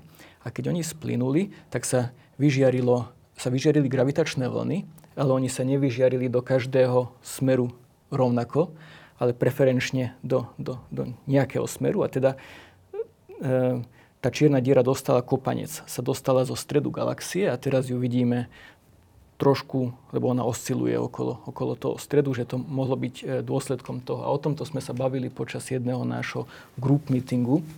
A Samuela vtedy napadlo toto aplikovať na tie mikroskopické čierne diery a zistil, že asi netvoria tmavú hmotu. Tak. že, že toto je e, ako, ako, ako nie, niečo, niečo krásne, že vlastne v jednej výskumnej skupine Pracujeme od supermasívnych po mikroskopické čierne diery a debaty o supermasívnych čiernych dierach vedia informovať mm-hmm. e, rozmýšľanie aj o tých mikroskopických čiernych e, dierach. A teraz, teraz zase... Každá odpoveď vy, vyvoláva mnoho nových otázok. Asi to tak je správne, však dobre, ale tak tie mikroskopické čierne diery nevznikli tým, že veľká čierna diera sa vyparuje, vyparuje, až nakoniec skončí tá mikrosk- ako mikroskopická. To som, to, zle som to pochopil? Nie, lebo tento proces trvá šialene dlho. Uh-huh. Čiže také tie čierne diery, ktoré zaujímajú Norbyho, sa možno vyparia až na mikroskopickú veľkosť, alebo je to trvať 10 na, neviem koľko, Veľa, 50 rokov. Hej. Dobre. Ale existuje podozrenie, že zároveň čierne diery vznikali iným spôsobom. Oni na to, aby vznikli, potrebujú, aby bolo niečo dostatočne husté. Teraz vo vesmíre dostatočne husté znamená stred hviezdy, ale tesne po veľkom tresku bolo dostatočne husté, husté bolo, všeli, bolo všetko a niektoré miesta boli trošku hustejšie, niektoré boli trošku rečie, čo dôsledok vidíme až v podstate až dnes. No a existuje hypotéza, že vlastne v tomto štádiu vznikali čierne diery, tzv. primordiálne, akože také, no, že na začiatku. na začiatku sa narodili veľmi tesne po veľkom tresku, ktoré neboli limitované takými tými hviezdnymi procesmi, ktoré si žiadajú, že to čierna diera musí byť aspoň takto veľká. A tie mohli byť v princípe ľubovoľne malé. Na rozmysle, že čo sa s nimi dialo neskôr. Jedna je možné vysvetlenie, že sa pomerne rýchlo vyparili a nezostalo po nich nič. Tým Hawkingovým spôsobom? Tým Hawkingovým spôsobom. Druhá možnosť je, že sa veľmi rýchlo vyparili a zostali z nich také tie malé guličky. Ďalšie možné vysvetlenie, že v podstate sa vyparujú dodnes a ešte vo vesmíre sú o, čierne diery o hmotnosti pomaranču, mesiaca, akože sú rôzne možné veci, ktoré ľudia zaujímajú a vyparujú sa dodnes. Takže ľudia vlastne aj teraz sa snažia nájsť signály vyparujúcich sa čiernych dier, ktoré vznikli tesne po veľkom tresku a akurát sa teraz vyparujú pomerne intenzívne, čo znamená, že sa blíži ich skon. E, to, počkaj, a to znamená čo? Že, že tie, tie malé čierne diery, to je pre mňa nová vec, že tie malé čierne diery sú v, husto v tomto vesmíre? To je otázka, čo znamená husto vo vesmíre. No, lebo... že aj v našej slnečnej sústave je jedno? Dajme tomu, že hej. Že ak by boli rozložené rovnomerne, tak uh, ak si dobre pamätám, tak by to mal byť, že asi niekoľko dokonca. Dobre. Čiže mimochodom, že odpoveď, ktorú by som dal pred týmto rokom, uh, lebo my nevieme, že koľko by ich vlastne malo byť, čo súvisí s tým, že nevieme, že akú zložku a či vôbec nejakú tmavej hmoty tvoria. Dobre. A Ale výskum- to, že sú, to si skoro už myslíme? Uh, nie, lebo... Ne- nevieme. Nevieme. Je to, je to možná hypotéza, ktorá je veľmi citlivá na to, že ako prebiehali uh, prvý, prvý zlomok sekundy vesmíru, ako prebiehala inflácia a v závislosti od toho, ako konkrétne prebiehala, Teda to, to strašné rozširovanie áno, rýchle? tak mohlo vytvoriť, že žiadne čierne diery, mohli vytvoriť veľa a Tých malých? Tých, tých malých, Či, áno. takto oni na začiatku neboli malé? Oni boli dosť malé, ale nie až tak malé, ako sú dnes. Vznikli veľmi malé a ešte sa odtedy vyparili. Ale veľmi malé, z- z 10 na mínus nejakú, tak? Uh, 10 na minus nejakú, ale závisí to od toho, že kedy presne vznikli. Takže v princípe mohli vzniknúť aj veľké, čiže 10 na druhú uh, metra napríklad rozmerovo. Čiže oni mohli vznikať aj pomerne veľké už vtedy. Mohli vznikať aj veľmi malé a je to citlivé na to, ako prebiehal, prebiehali procesy prvý zlomok sekundy vesmíru, čo nevieme momentálne. Dobre, ale to sú čierne diery, ktoré vznikli klasickým tým zbortením sa nejakej hmoty? Áno. Čiže ono sa tomu hovorí, že po anglicky to je že overdensity, že nejaké miesto je proste trošku hustejšie a aj napriek tomu, že sa vtedy vesmír veľmi prudko rozpínal, tak sa zrútilo, zrútila hmota v danej oblasti do čiernej diery. Koľko hmoty? Že- Podľa toho, kedy sa to udialo, Ale dobre. uh, znova, že, že to môže byť od zlomku gramu. Že úplne tak malilinko? Až tak malilinko, až Tak po... malinko hmoty sa vie do seba zbortiť? Tam v podstate uh, pre ľubovoľne hmotnú vec vieme spočítať, ako veľmi musí byť stlačená, aby vytvorila čiernu dieru. Že ak ju stlačíme pod horizont udalosti, ktorý si vieme spočítať podľa Einsteinovho vzorčeka alebo Schwarzschilderovho, tak dostaneme odpoveď, že keď túto vec stlačíš, tak sa... Strašným spôsobom? Čiže ak zoberieme zemegulu, a pre zemegulu to myslím si, že vyzerá, vyjde tak, že na rozmer hrášku, Hrozné. alebo také niečo. Ak by som zoral zemegulu a stlačím ako hrozno, tak vytvorí čiernu dieru. Ak zoberiem človeka a tuším, že ho stlačím, neviem, či na červenú krvinku alebo ešte nejaký zlomok z toho, tak to znova vytvorí Že čiernu keď dieru. sa dostane, keby sme stlačili zemegulu do rozmeru hrozna, tak potom ten, tá jedna, ten, čo je tá jedna časť hrozna, jak sa to volá? Ten jeden, čo? A jak sa to volá? Čo to je? Jedna, jeden, jedna tá gulička hrozna. Mhm, bobulka. Proste, bobulka. Tak, tak tá by sa potom začala bortiť do čiernej diery. Nie, že to už by bola tá čierna diera. Tá by sa už potom zbortila do čiernej diery. A, a horizont udalostí by bol veľkosti hrozná. Čiernej diery smotnosťou Zeme. Za ktorým, čo by sa stalo? Že, ale tam by už človek nepadal. No to by bolo problematické. Keby k tomu človek došiel a pichol by k tomu prst, No, tak by ho, ja by som si typoval, že to bude vcúcavať postupne. Nie, že tam by musela byť veľmi silná gravitácia. A postupne by ho to... Dobre, a teda, teda teória je, že takýchto čiernych dier môže byť veľa, veľa, veľa vo vesmíre. Ja by som to nazval, že hypotézou, kým to nie je... A prečo, prečo sme k nej vlastne prišli? Uh, teraz je to aký spôsob, prečo, že... Že, čo nás k tomu vedie? No poprvé to, že takto trošku vyplynulo z tých modelov, ktoré skúmajú raný vesmír, že tam sa ľudia zaujímali tým, čo sa vlastne deje, čo sa No. vtedy dialo. A zistilo sa, že v niektorých uh, situáciách sa to proste nahustí tak, že sa vytvorí čierna diera. Zároveň ale z druhého konca k tomu ľudia prišli z toho že rozmýšľali nad tým, že čo to môže byť tmavá hmota, že bežne sa to vysvetľuje, že to je nový typ častice, ktorá napríklad bežne neinteraguje s ostatnými, preto sme ju nevideli, ale môže to byť, že, môže to byť takýto typ gravitačného objektu. Vlastne, že to nie je častica, to je gravitačný objekt.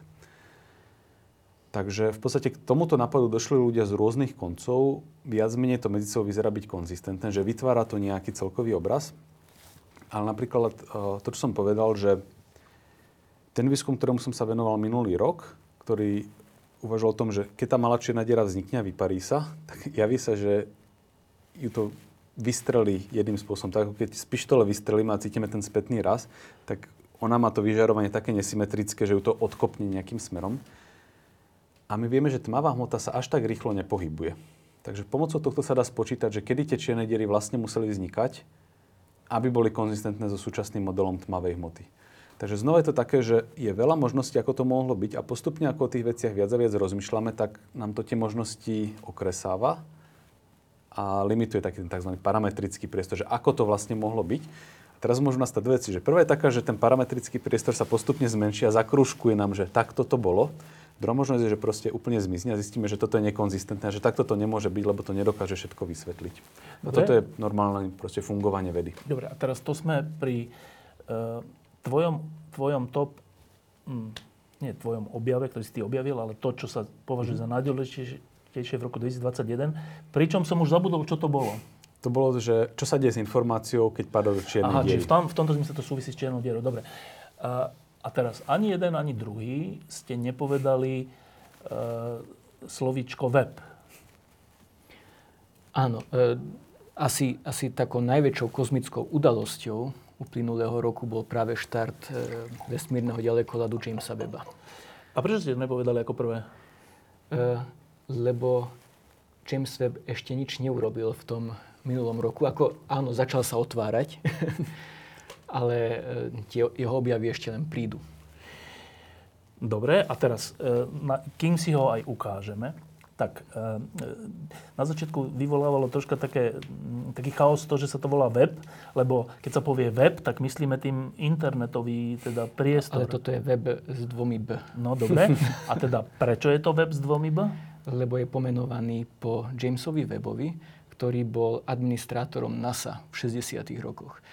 Takže on nebol vedec, on nebol astrofyzik ako Hubble, po ktorom je pomenovaný Hubble vesmírny ďalekohľad. Bol to vlastne úradník, vyštudovaný právnik, a, ale bol veľmi úspešným e, riaditeľom NASA v tom čase, keď e, sa Bolo začínal Apollo aj projekt Apollo a on tiež prispel k tomu, aby NASA začala robiť vedecké misie.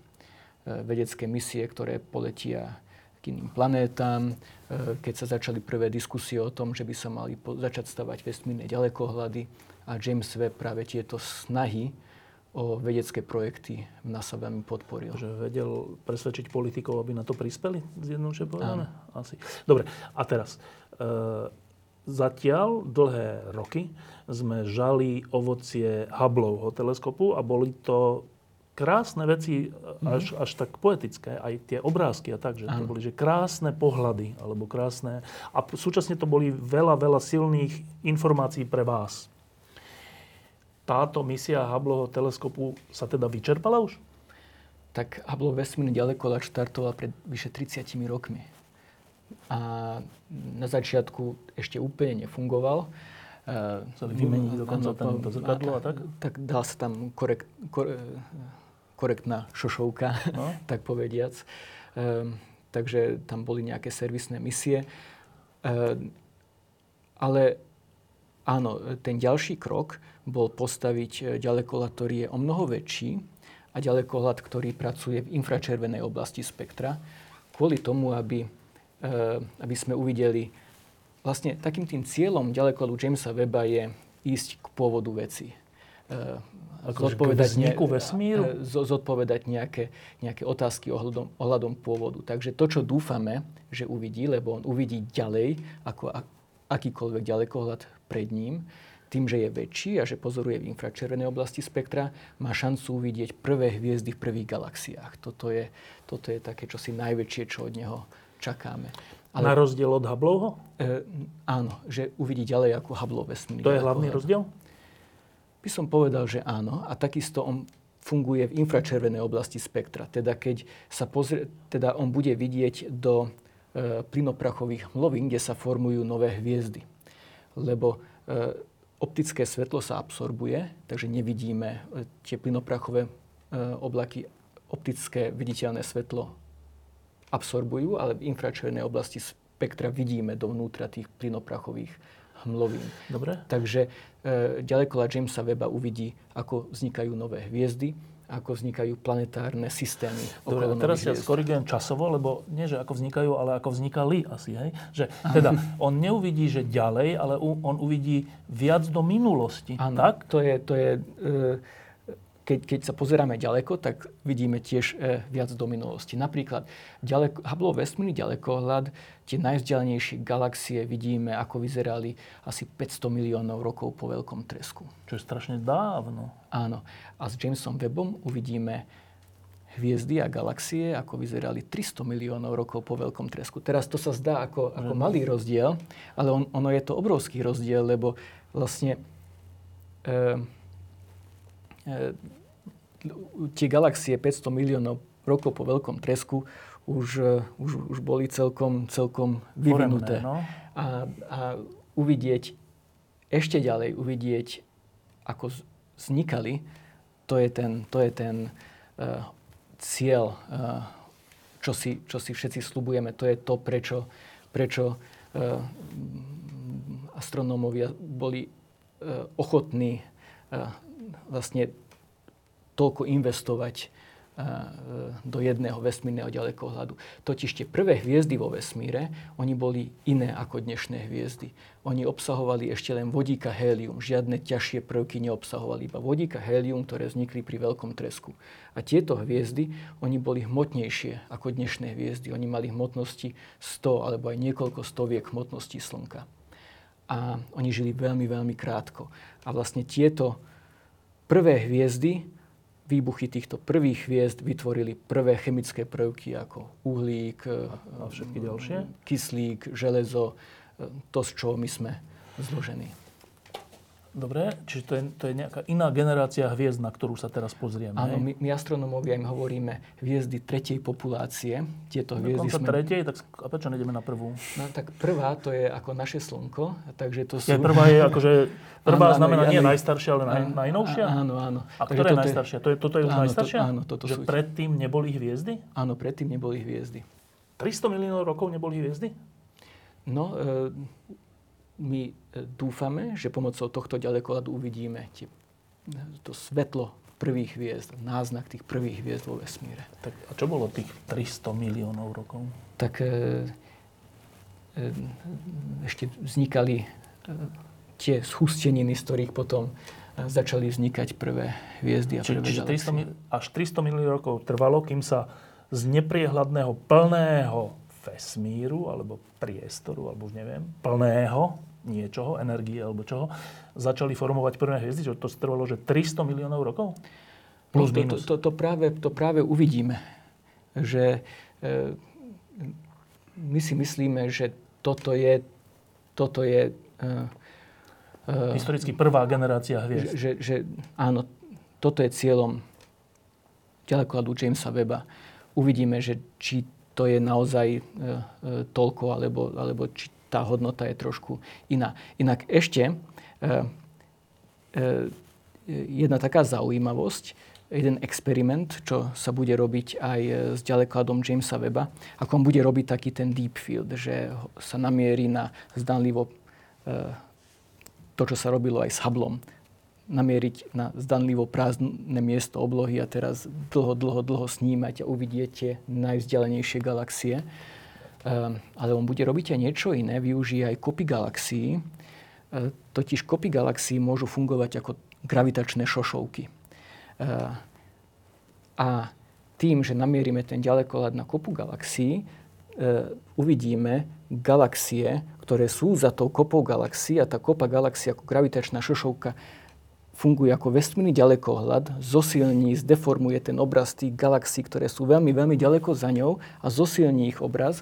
Takže keď budeme snímať takúto kopu galaxií s ďalekohľadom Jamesa Weba, tak uvidíme možno ešte ďalej, než by sme boli schopní len pri takom e, dlhom pozorovaní e, e, náhodného miesta na oblohe. E, dobre, samo teraz si takúto ťažkú alebo ľahkú, neviem, úlohu. Intuitívne je to tak, že keď sa nie, na niečo pozeráme, tak máme taký pocit, že to je teraz. Že teraz si tu ty. Mm-hmm. Keby si bol ale dostatočne ďaleko, tak ťa vidím s trocha s opozdením, lebo to svetlo, ktoré, cez ktoré ťa vidím, vďaka ktorému ťa vidím, nejaký čas sa musí ísť, ne, nejde nekonečnou rýchlosťou. Čiže keď vidíme, že slnko je teraz, tak je to pred 8 min- minútami, či koľkatými mm. bolo také. No a teraz, že čo je to za jav, že ďalekohľadmi sa pozeráme 13 miliárd rokov dozadu. Že,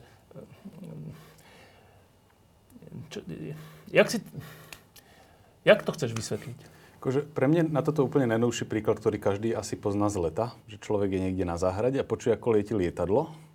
A tak jak počuješ tak, že aha, tam asi je, pozrieš sa na to lietadlo a ono už je vlastne posunuté na oblohe niekde o riadny kus, lebo ten zvuk ide rýchlosťou 300 metrov za sekundu, lietadlo je v niekoľkých kilometroch, takže keď to človek spočíta, tak má niekoľko sekúnd zvuk na to, aby doletel do mojich uší a za ten čas sa lietadlo posunie. V podstate toto isté sa deje so svetlom, že svetlo má síce oveľa, oveľa väčšiu rýchlosť ako zvuk, 300 tisíc km za sekundu. Na druhú stranu preletí oveľa väčšie vzdialenosti ako zvuk, takže sa znova môže nasčítať tento efekt, že je veľký časový rozostup medzi tým, kedy signál vyšiel a kedy ku mne dorazil. Takže presne, čím sa pozerám ďalej do priestoru, tak sa vlastne pozerám aj hĺbšie do minulosti. Dobre, ale teraz, že e, to, čo sa dialo pred 13 miliardami rokov, sa už dnes nedeje. To už tam není. Teda, zjednoduše povedané. Hej?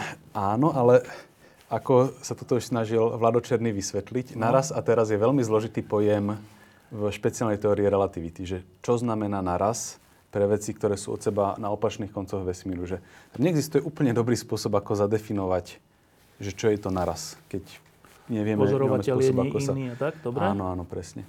Čiže v tomto je to naozaj tak, ako si presne povedal, že jednoducho ten signál letí a už aj v podstate aj my sa vidíme s malým rozostupom, tým, že je to 300 tisíc km za sekundu, tak, tak to, je, to, to je nič. No. Hej.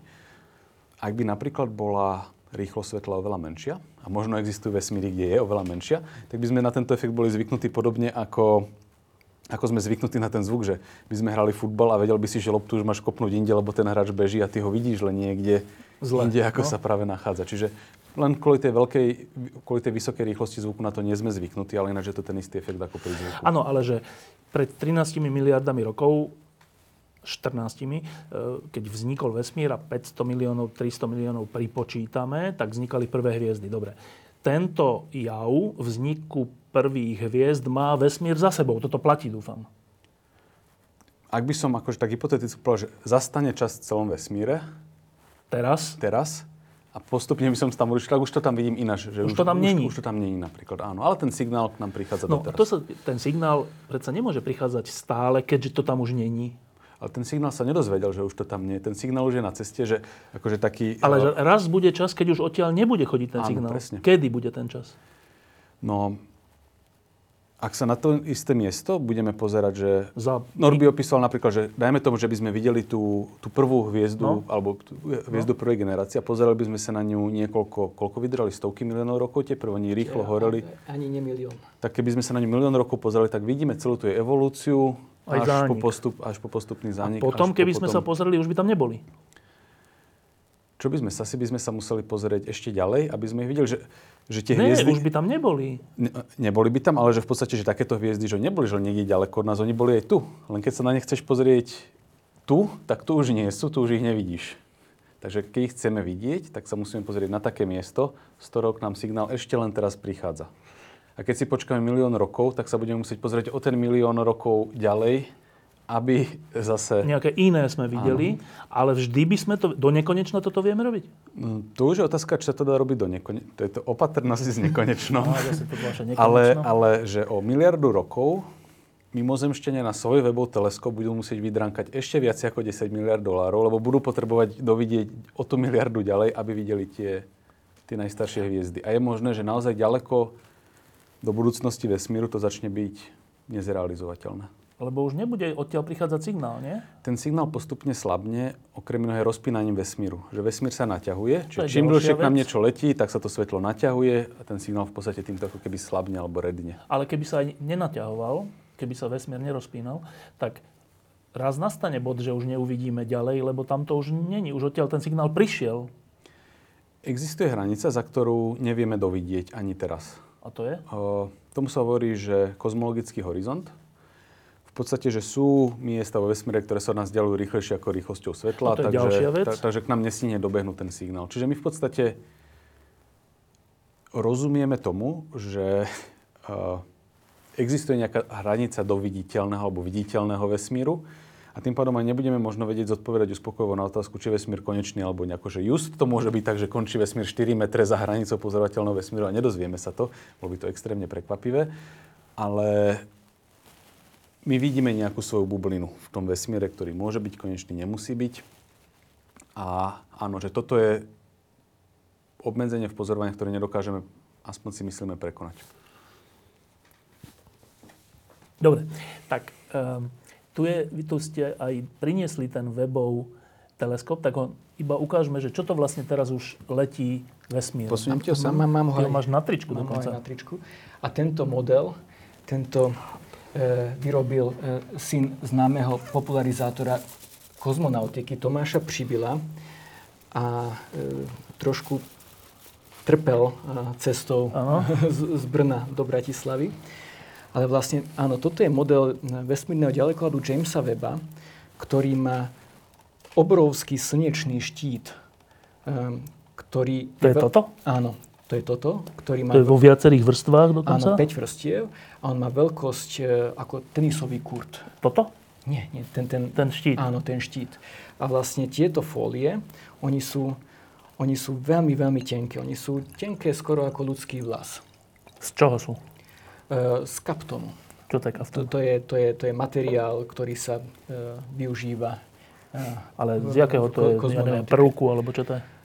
E, Uhlík to je? Alebo nie? Nie, asi. Nie, nie, nie. Myslím, že teraz, teraz e, skutočne si nie som istý, ale že mm, myslím, obsahuje meď. Niečo také? Dobre. No, a, a- je to tam preto, lebo? A je, je to tam preto, lebo je to ďalekohľad, ktorý pozoruje infračervené, teda tepelné žiarenie. A teda musí byť chránený od e, Iného tepelného, tepelného. žiarenia zo Slnka, zo Zeme. Takže on nemôže obiehať okolo Zeme, ako Hubbleov vesmírny ďalekohľad dobieha okolo Zeme vo výške 600 km. Tento ďalekohľad e, bude pracovať 1,5 milióna kilometrov od Zeme. Ale obiehať Zem? E, Nie, on bude obiehať e, spoločne so Zemou Slnko. Je to tzv. bude obiehať okolo tzv. Lagrangeového bodu L2. Takže keď si zoberieme spojnicu Zem-Slnko, tak on bude za Zemou 1,5 milióna kilometrov a bude takto. Akože medzi Zemou a inou pláne a Marsom, alebo čo? E, nie, on bude stále e, za Zemou. Takže zoberieme si spojnicu Slnko, Zem a James Webb. To je, a Bude- najbližšia, najbližšia planéta je čo? je, je Mars, No. ale ona A ten Mars môže byť Áno, niekde inde, áno. na opačnom Ale on konci bude Jasné, obiehať ale že s rovnakou uhlovou, rovnakou uhlovou rýchlosťou ako, ako Zem. ako Zem. Ako zem. Dobre. Takže vlastne teraz tam, kde je Samuel, Samuel je Slnko a ten tepelný štít Je vždy takto odvrátený? áno, bude stále takto odvrátený. Teda um, kým na teplej strane e, smerom k Samuelovi tento ďalekohľad bude mať nejakú teplotu e, 100, niekoľko stupňov, 120, 130 stupňov Čoho? Celzia. Takú veľkú teplotu? Áno, tak e, na chladnej strane, tam, kde je ten ďalekohľad, bude No. teplota nejakých minus 230 stupňov Celzia. A teda on je, tento tepelný štít takto pasívne chladí samotný ďalekohľad, teda on, aby bol citlivý ne, na to... nedopadajú na neho lúče slnka, inými Áno, slovami. áno, je tam tma, je tam chlad. Aj keď slnko svieti. Slnko svieti na túto stranu ďalekohľadu a tieto fólie sú tam kvôli tomu, Ale aby... tým pádom aj tu idú lúče, hej? Áno, ale Mhm. nedopadajú na ďalekohľad. Dobre. Takže ďalekohľad je studený a preto je citlivý práve na to tepelné žiarenie, infračervené žiarenie, veľmi slabé, ktoré... Je, on ale je nasmerovaný vlastne sem, hej? Áno. Odtiaľ to idú tie Áno. zo vzdialených Áno, takže on, on, on, sa môže takto hýbať, takto sa môže hýbať a takto vlastne v každom momente on takto obieha okolo, okolo, okolo Slnka spoločne So eh, Zemou. so Zemou a, a eh, za jeden obeh eh, on dokáže pozorovať akékoľvek miesto na oblohe. Dobre, a teraz ešte chvíľku k tomuto, že bola taká, taká obava, alebo sa čakalo, že či sa podarí vlastne celý e, nainštalovať a rozvinúť. Áno. Čo sa tým myslelo? Áno, lebo tento ďalekohľad je obrovský, ako som povedal. Tento tepelný štít má veľkosť tenisového kurtu. Samotný, samotný ďalekohľad, toto zrkadlo, toto je hlavné zrkadlo, má veľkosť 6,5 metra. Ehm, zrkadlo na Hubbleovom vesmírnom ďalekohľade má 2,4 metra. Toto má 6,5 metra. A teraz toto celé sa muselo vojsť do špičky rakety Ariane 5 Ktorá je aká veľká? ktorá má e, priemer e, nejakých 4, dačo e, metra. Takže vlastne tento ďalekohľad musel byť zložený ako origami, Čo je to origami? e, ako e, Také tie japonské japonské papierové Hryňa? skladačky. No, dobre. skladačky. Takže on bol, on bol zložený. Aj toto všetko bolo zložené? Aj toto bolo zložené? Áno, toto bolo zložené. Aj samotný, samotné zrkadlo bolo zložené. E, toto bolo uložené takto sem. Dobre. Takže e, nejakých, e, bolo nejakých 340 e, e, úkonov, ktoré museli fungovať k tomu, Samé vlastne. aby tento ďalekohľad eh, Sa rozvinul. sa rozvinul úspešne. Takže tam bolo 340 takých bodov, že keby jeden z nich nefungoval, tak by bolo po misii. A práve preto tá misia e, stála tak veľa peňazí. Ona bola už dokončená pred 5 rokmi, tento ďalekolet bol dokončený pred 5 rokmi a 5 rokov sa vlastne len testoval, testoval, testoval, Rozvíjanie. aby všetko vo vesmíre naozaj A fungovalo. mimochodom, ako sa to rozvíjalo? Čím sa to, tam je nejaká, nejaké rameno, nejaká ruka, alebo jak sa to robí? No, e, napríklad tento, tento štít, on bol e, takto týmto smerom bol e, Zrolovaný? zrolovaný. Takže e, e, tu je na, na tejto strane vidíme solárny panel, anténu, ktorá je namierená na Zem. Takže hneď ako sa... Ako sa Toto je solárny panel? áno, toto je solárny panel. Takže Čiže hneď... tuto naberá energiu Áno. zo slnka? Áno. Takže keď tá raketa Ariane 5 uvoľnila samotnú družicu, tak najprv sa musel rozvinúť solárny panel, Aby to malo energiu. aby malo energiu, potom anténa na spojenie so Zemou No a, a to potom- rozvíjanie sa deje čím? a potom sa postupne e, mechanicky a pomocou rozličných e, Elektrických zariadení? áno, a pružín e, e, tak najprv sa začal práve ten tepelný štít rozvíjať. Jeden, druhý, tretí? Jeden, jeden, potom druhý, tých, tých 5, oni sa rozvíjali spoločne, hej? áno. Takže najprv sa to muselo vyrolovať. Najprv jedna strana, potom druhá strana, potom sa zvýšilo to napätie. Tieto nohy tam nie sú, hej? To je len, to len my to E, máme. e, áno, sú, je, je, tam aj, je tam aj takáto štruktúra. Ako tuto hrá funkciu nohy, ale áno, je tam aj takáto štruktúra. Aby oddelovala tieto, Áno. tieto... Dobre. A a toto sa potom, potom? A potom e, toto sa otváralo asi týždeň a potom sa začal otvárať samotný ďalekohľad. Najprv tento sekundárny... Tam sú seku- nejaké motorčeky alebo niečo také? Áno. Dobre. A, a potom sa otvorilo samotné zrkadlo. No a teraz je to všetko pootvárané, ale Všetkých tých 300x bodov prešlo úspešne? e, myslím, že ešte nejakých 50 zostáva, ale ako, už to riziko je o mnoho menšie. No a teraz e, vlastne vidíš, že, že toto hlavné zrkadlo, to 6,5 metrové, ono je, ono je segmentované, takže ono je z takýchto, takýchto hexagónov e, Zložené? zložené. A teraz každý ten hexagón má také motorčeky za sebou, ktorými e, ono sa dá ešte e, štelovať. Takže teraz bude postupne dochádzať k tomu, aby sa ten ďalekohľad zaostril. Vo Že aby tie plochy boli nas, správne nasmerované jedna Správne, voči áno. druhej a tak. Áno, A aby- to sa robí zo zeme, alebo jak sa to robí?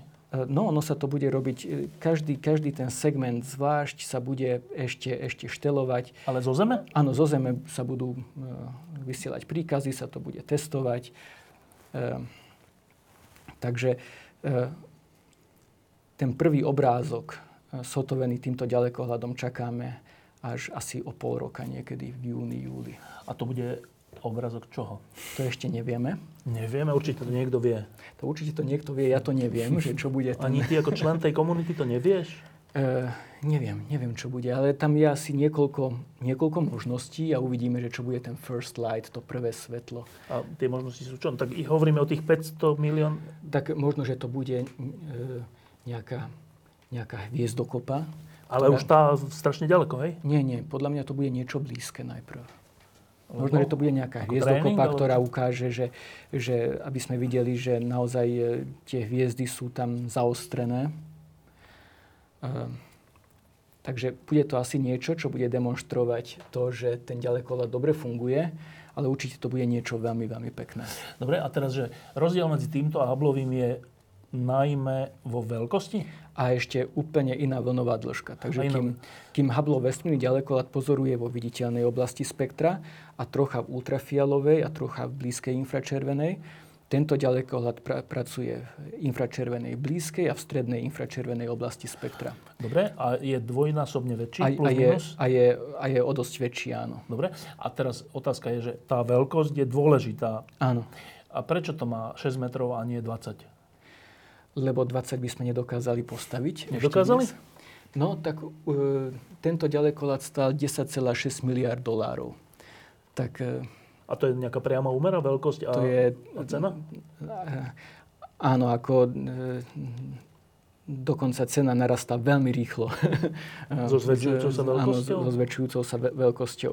A A vlastne toto bolo technicky veľmi, veľmi náročné. Keď, keď robíme nejakú vesmírnu misiu, my tam chceme mať čo najmenej pohyblivých častí, lebo každá pohyblivá časť môže znamenať nejaké zlyhanie.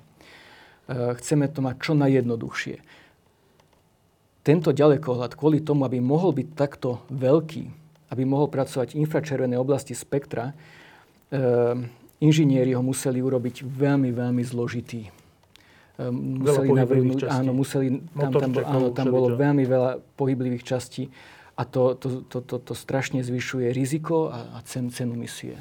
Dobre, a teraz, hoci ste to obidvaja nepovedali ako top udalosť minulého roka, lebo ešte nezačal pracovať, dobre, ale teraz sme o tom trocha hovorili, tak e, čo od toho vlastne očakávate? Samo. No, toto je skôr Norbyho parketa. Pre mňa jediná zaujímavá vec, o ktorej som ja čítal, je, že...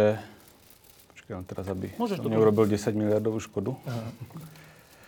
Uh, je taká, že tie teórie, ktoré teraz formulujeme o našom vesmíre, sú také, že aby boli zhode s tým, čo práve teraz vidíme.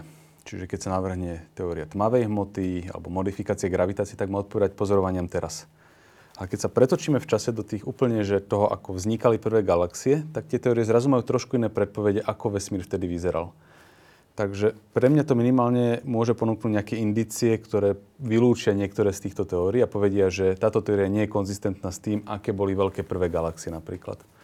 Čiže ja som na to zvedavý z tohto ohľadu, ale myslím si, že pre mňa tam bude oveľa viacej takých tých zaujímavých výsledkov, čo sa týka buď toho ďalekého vesmíru, Prípadne sú tam také veci, ktoré zase asi sú zaujímavé, že úplne pre všetkých, lebo web bude aj dobrý v hľadaní mimozemského života, prípadne v nejakých e, nepriamých náznakoch v atmosférach exoplanet, čiže planet v iných slnečných sústavách.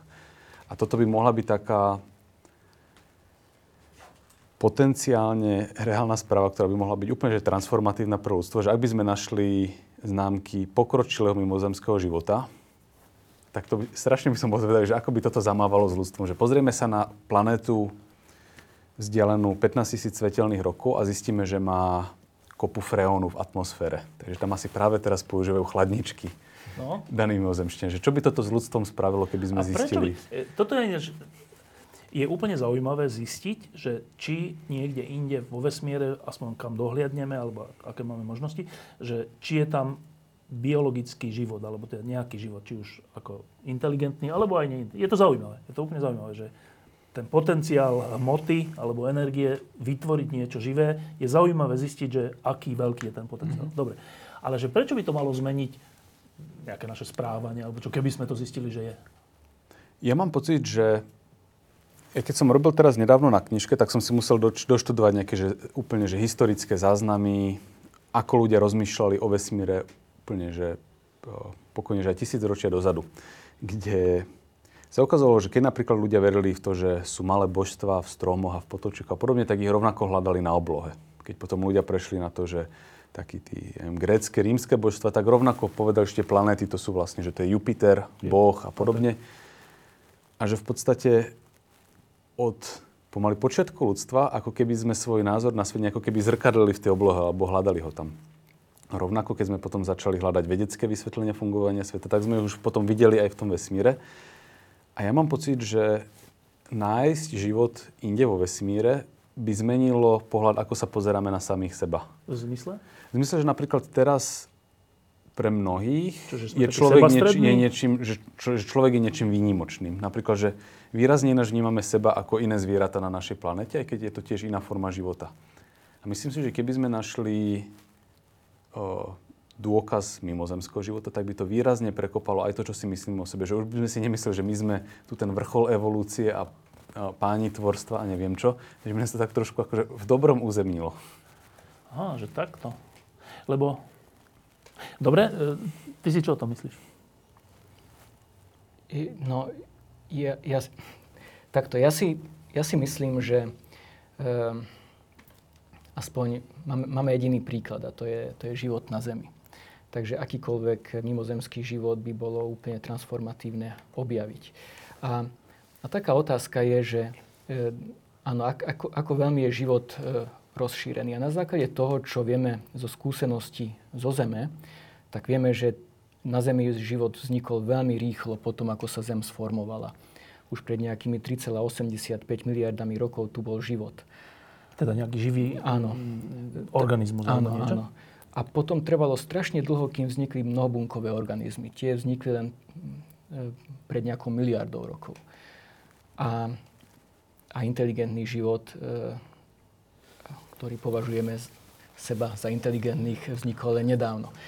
Tak e, Čo keď pri toto, pozeraní správ nie, neviem, či celkom platí, že či už vznikol. a že keď toto aplikujeme na vesmír, tak z toho vychádza, že život by asi mohol byť e, vo vesmíre veľmi rozšírený, ale inteligentný život o mnoho menej. E, By bolo, e, mňa by veľmi zaujímalo vedieť, že nakoľko je samotný život a nakoľko je inteligentný život vo vesmíre rozšírený. A James Webb má potenciál objaviť známky biologickej aktivity v atmosférach exoplanét. A to takým spôsobom, že keď sa pozeráme na hviezdy, e, kde tá planéta obieha tú hviezdu tak, že tá planéta zakrie tú hviezdu, e, v tom momente, keď budeme pozerovať s Jamesom Webbom ten zákryt, tak svetlo tej hviezdy bude prechádzať atmosférou planéty a teraz e, rôzne molekuly v tej atmosfére planéty vykúšu e, rôzne čiary v, e, tom Teda svetle, prepustia v tom, nejaké v tom, v tom, v tom svetla? spektre. Áno. A teraz e, z tých spektrálnych čiar budeme Zistíme, vedieť zistiť, že, že aké je zloženie tej atmosféry. A teraz, keď tam zistíme isté kombinácie molekúl, no. e, molekúl, e, ktoré sú za normálnych okolností nestabilné, že by to tak dlhodobo nemohlo byť bez biologickej aktivity. Toto by bola dôležitá známka toho, aha, na tej planéte dochádza k biologickej aktivite. A presne tak sú tie planéty na tieto pozorovania vytipované, že sa budeme pozerať na tie planéty, kde tá planéta je e, v tzv. obyvateľnej zóne sa okolo tej vlastnej hviezdy. hviezdy, no. Áno. A, a takisto, že tá hviezda je stabilná, teda dovoluje tej planéte e, Sa nejak rozvíjať. mať dlhodobo vhodné podmienky e, na, na, na rozvíjanie. Takže takto sa bude skúmať niekoľko planét a je tu potenciál, že niečo také by sa mohlo objaviť. Ale teda z toho, čo hovoríte, to je také vtipné, že, že teda budeme vedieť na základe pozorovania tej atmosféry, tej, tej planéty, ktorá by bola vhodná pre život, že keď v tej atmosfére budú nejaké veci, ktoré by tam bez človeka, bez života neboli, tak z toho by vyplývalo, že teda očakávame, že aj tam ľudia znečistujú ovzdušie, aby sme sa o nich dozvedeli? Ako ja, ja tu hovorím skôr o biosignatúrach, takže ako o žiadnom znečisťovaní, len keď... čo napríklad? E, Napríklad kyslíku by u nás nebolo toľko nebyť života. Lebo kyslík je veľmi reaktívny, takže ak nie je niečo, čo ho aktívne doplňa, pri všetkých tých, ve- nie pri všetkých, ale pri mnohých tých veciach, že existujú nejaké abiotické vysvetlenia, nejaké biologické, že metán môže byť zo sopiek, ale môže byť z mikroorganizmov. A potom je vždy otázka, že aký mix sa objaví v konkrétnej atmosfére a na základe toho sa staví, staví nejaká pravdepodobnosť, že bude to extrémne náhodná kombinácia geologických faktorov, alebo je tam jednoduchý život. Takže je otázka, že či e, dostaneme jednoznačnú odpoveď. Pravdepodobne Skôr bude také, že, šupu, že, že to, čo objavíme, tak e, wow, toto vyzerá na biologickú aktivitu, ale je tam istá... Hej. e, A počkajte, a keď už namierime teda na takúto planétu a dostaneme z nej signál o tej atmosfére, ak by na tej planéte bol inteligentný život, predpokladám, že ten inteligentný život by vysielal nejaké signály, či už chcene, alebo aj nechcene, že televízne, alebo ja neviem, aké rádiové vlny, tie by sme nezaznamenali? No keď sa dačo objaví, tak som si istý, že sa tam namieria rádiové ďalekohľady a budú sa aj takéto signály potom hľadať cieľene. e, Že by sme danej- počuli hudbu? či to asi nie? Akože ťažko, po- existuje taký vtip, že prvá správa od mimozemšťanov bude, že pošlite viacej Chucka Berryho, lebo no. to sú veci, ktoré sme my na Voyageri poslali.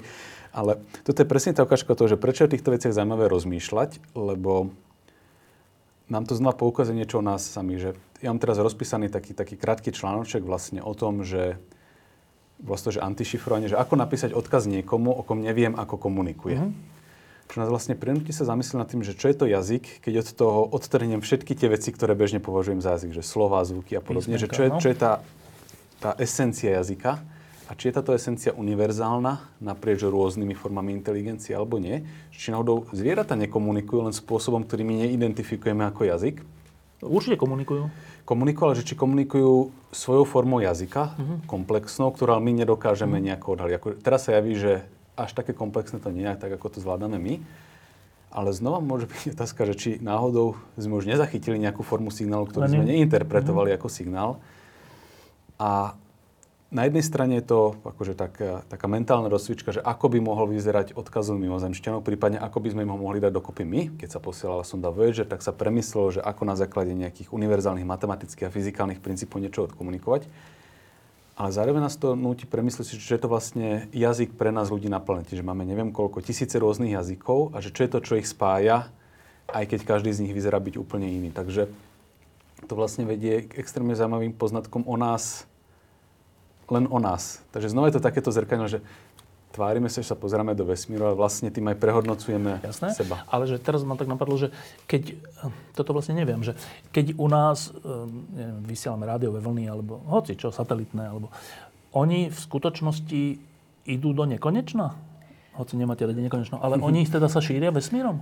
Akože slabnú postupne. Ale slabnú až tak, že už sú potom nerozoznateľné na konci? Z druhomocného vzdialenosti, takže tak... Ale že pri dobrom prístroji by boli rozoznateľné, či už potom nie? V závislosti od definície dobrého prístroja asi.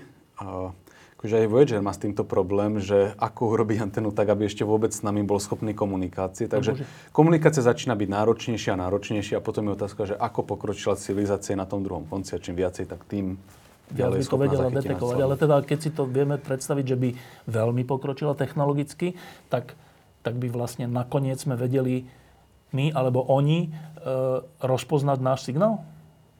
Aj keď je to veľmi, veľmi ďaleko? Či on tak slabne, že by ho už nerozpoznali?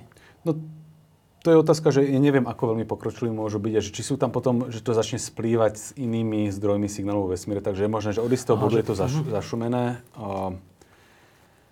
Ale toto sú veci, kde zase aj naše schopnosti sa výrazne posunuli a veci, ktoré sme my považovali za nepredstaviteľné, sa teraz dajú. Takže rozmýšľanie o technológiách ľudstva o 1000-2000 rokov je veľmi náročné. Takže Dobre, ešte sa vrátim k tomu, potom mám na poslednú otázku, ale ešte sa vrátim k tomu, čo si hovoril v, te, v tomto bode, že, že e, tak historicky, dlhodobo, že ľudia čomu pripisovali taký božský pôvod e, od blesku až po Jupitera. E, a teda hovoríme o, o situácii, že by sme zistili, že aj inde je život, tak by to bola vlastne rana takémuto spôsobu uvažovaniu uvažovania o svete, že my sme stred všetkého, my ľudia sme stred všetkého a Boh je ten, ktorý sa sústredí na zem a to je najdôležitejšie. No ale keby sme získali informácie o inom živote, pre mňa to vôbec neznamená to, že tak vlastne celá, celé tieto náboženské predstavy sú blbosť, len by to pre mňa znamenalo to, že boli strašne úzke. Že, že vlastne my sme pripísali Bohu, alebo už ako to nazveme, strašne úzky rozmer, že prečo by nemohol Boh stvoriť tisíc životov na, na milión planét. Takže v čom je to iné vlastne? Že pre mňa to není až také iné. Áno, toto je také, že sme veľmi sústredení na no. seba. A, a, a toto je ten ďalší krok. Najprv sme si mysleli, že, že Zem je v strede vesmíru no. a všetko obieha no. okolo nás. Potom sme zistili, že aha, my okolo obiehame slnka. okolo Slnka, tak asi Slnko je stredom vesmíru. A potom, že vlastne, a potom ne, sme že... zistili, že no, Slnko obieha okolo... Nie, nie je ani v strede našej galaxie dokonca. Vôbec nie je na žiadnom významnom, významnom mieste. No, je, ani naša galaxia nie je na, Áno, na naše, na, naše Slnko je priemerná hviezda v priemernej galaxii. A, ale, ale o živote si stále mnohí majú tú predstavu, že toto je niečo, čo, čo je výnimočné a je, je len tu. Takže toto by bol taký taký, taký ten ďalší bod. A, a áno, dokonca e, existuje Vatikánske observatórium v Arizone a tam sú vatikánsky astronómovia a jeden z ich vedeckých projektov je práve hľadanie planét okolo iných hviezd. Takže, v zmysle života?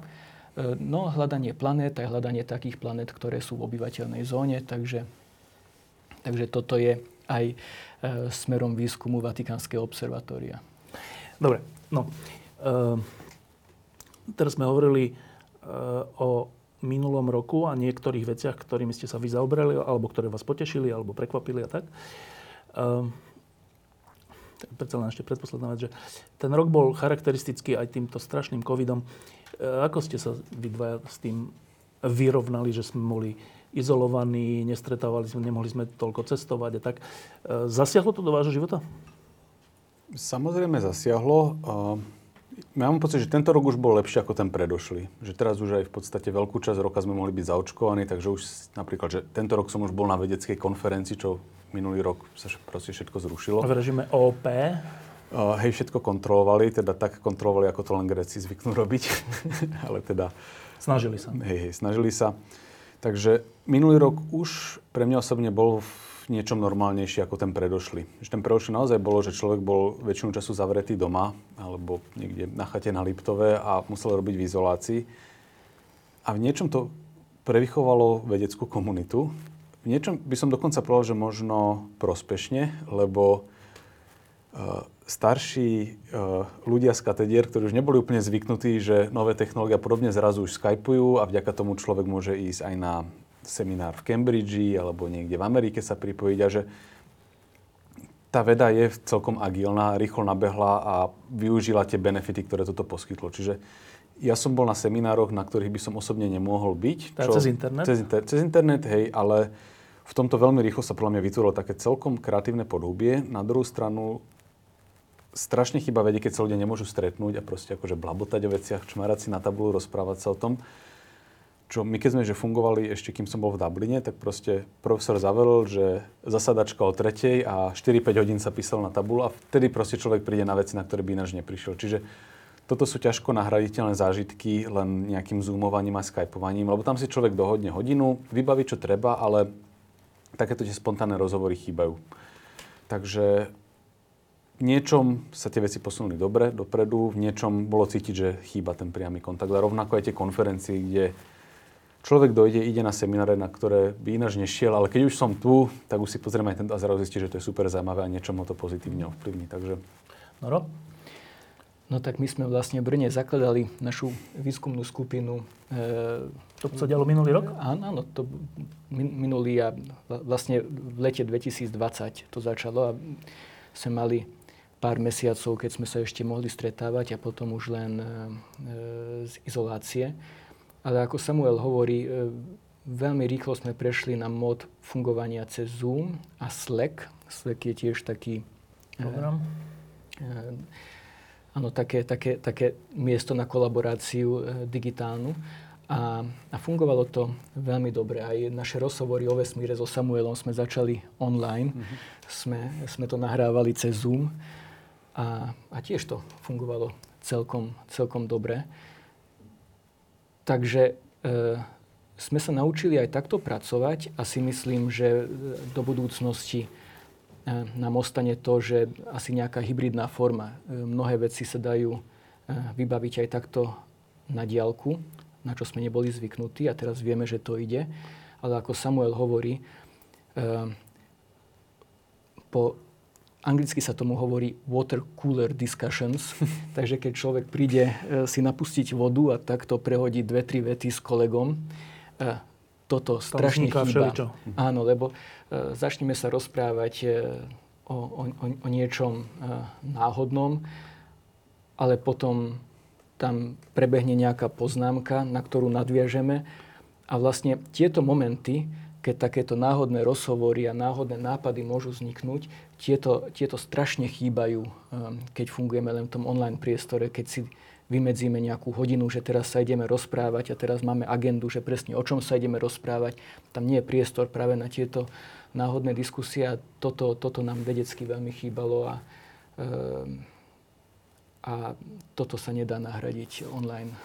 Snáď tento rok bude už prelomom v tomto, tak teraz tu máme omikronovú vlnu, ale je nádej, že spôsobí také premorenie a takú imunizáciu, že to bude jedna z posledných takýchto vln a že už sa budete môcť stretávať aj pri tej vode. No a teraz posledná otázka. 2022.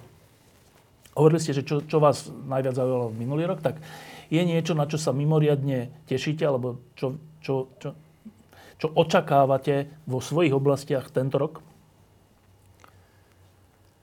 No, Asi je tých vecí viacej, ale neviem povedať, ktoré z nich budú už tento rok a ktoré budú, že len sa tak postupne blíži, lebo CERN, čiže časticový urychlovač, sa má znova spustiť na vyššom výkone a posledný rok prišli nejaké náznaky z časticovej fyziky, ktoré v istej interpretácii hovoria, že možno existuje ďalšia sila v prírode, ktorú sme doteraz nevideli, prípadne, že existuje nejaká nová forma častíc, čo by bol veľmi zaujímavý nejaké smerovanie tejto časti fyziky. Takže to akože len tak viac menej zobďaleč sledujem, ale celkom ma to zaujíma. Druhá vec je znova ten Kip Thorne a gravitačné vlny, lebo už teraz sa ukázalo, že nám gravitačné vlny odhalujú existenciu čiernych dier, o ktorých sme doteraz nemali dôkazy, že napríklad také, že stredne ťažké čierne diery, tak s takým smerom sa to blíži, že ani hviezdne, ani supermasívne niečo medzi. A v princípe nie je vylúčené, že pomocou gravitačných vln zachytíme také tie menšie čierne diery. Nie úplne malé, ale dosť malé na to, aby sa nedali vysvetliť ako pozostatky hviezdnej alebo teda nejakej supernovy. Takže toto sú veci, ktoré myslím si, že v blízkej budúcnosti nás budú čakať. A teda aspoň dúfam, že sa naozaj niečo takéto potvrdí. Inak tomu Tornovi, ktorý bol minulý rok v Bratislave, to bola veľká udalosť, aj krásna udalosť, tak e, teda nielen v Bratislave, na Slovensku, e, tak ak som to dobre pochopil, tak on hovoril, že vzhľadom k tomu, že tých neviem koľko, 300 miliónov rokov po, po veľkom tresku, uh, nie je to priehľadné, v zmysle tam sa nedovidí ani najväčším ďalekohľadom, lebo proste tam už je nejaká hranica, cez ktorú už nevidíme. Ale tie gravitačné vlny, aspoň si to tak pamätám, že hovoril, že tie nezávisia od toho, aká hustá bola vtedy tá hmota. A teda inými slovami, že cez gravitačné vlny by sme mohli prísť až k prvým, uh-huh. a teraz neviem čo, rokom vesmíru? Úplne, že k tomu zlomku sekundy. Že ten zlomok sekundy vtedy bol vesmír veľmi hustý, dynamický, takže sa predpokladá, že vznikali o, gravitačné vlny. Primordiálne. Primordiálne, ktoré môžu zanechať svoj tlačok napríklad v reliktovom žiarení, ktoré teraz pozorujeme a dokonca skôr než sa priamo objavili gravitačné vlny, tak bola taká správa, že si myslel, že sa im podarilo nájsť otlačky gravitačných vln v reliktovom žiarení, čo sa potom ale vyvrátilo. Ale stále je teda možnosť objaviť znak takých tých primordiálnych gravitačných vln. Čo by nám povedalo vlastne čo? Čo by bolo extrémne cenným zdrojom informácií o tom prvom zlomku sekundy fungovania vesmíru, lebo teda ako si správne povedal, že je taká tá clona, to, kedy bol vesmír nepriehľadný pre elektromagnetické žiarenie. Ale to je o mnoho skôr ešte. To je ešte o mnoho skôr, ako tých, to je koľko, 360 tisíc rokov približne. Takže v, dovtedy vesmír nebol priehľadný, potom sa rozvidnelo a to žiarenie sa šíri vesmírom doteraz a môžeme ho pozorovať, ale nedosiahne pre ten moment. Čiže aj keby sme už mali tie teleskopy, čo dovidia preto, tak tam sa to zastaví. Ale gravitačné vlny, pre ne bol ten vesmír priehľadný už vtedy, takže sa šírili, mali nejaký vplyv na fungovanie vesmíru a môžeme teda vidieť ich otlačky a teda môžu niesť informáciu. stopy, informáciu o tom, čo sa dialo úplne že v tých prvých krokoch vesmíru. V zmysle, čo sa dialo? V zmysle čo? Že ako sa formovala hmota vlastne, alebo niečo také? Tam, ako sa formovala hmota, tomu viac menej rozumieme. Skôr je otázka, že ten prvý zlomok sekundy, kedy prebiehala napríklad inflácia, takže hm, rozmýšľam, ak sa, ak sa toto správne prekladá do slovenčiny, že ako boli zastúpené rôzne, ako keby, že energie vo vesmíre, že či to bolo, že Jedno, všetko, nejaké, hej, že jednoliaté alebo veľmi nehomogénne a podobne. A v závislosti od toho, aké bolo presne to zloženie, ktoré tiež vyplýva z niečoho ďalšieho, tak sa potom rôzne diali veci.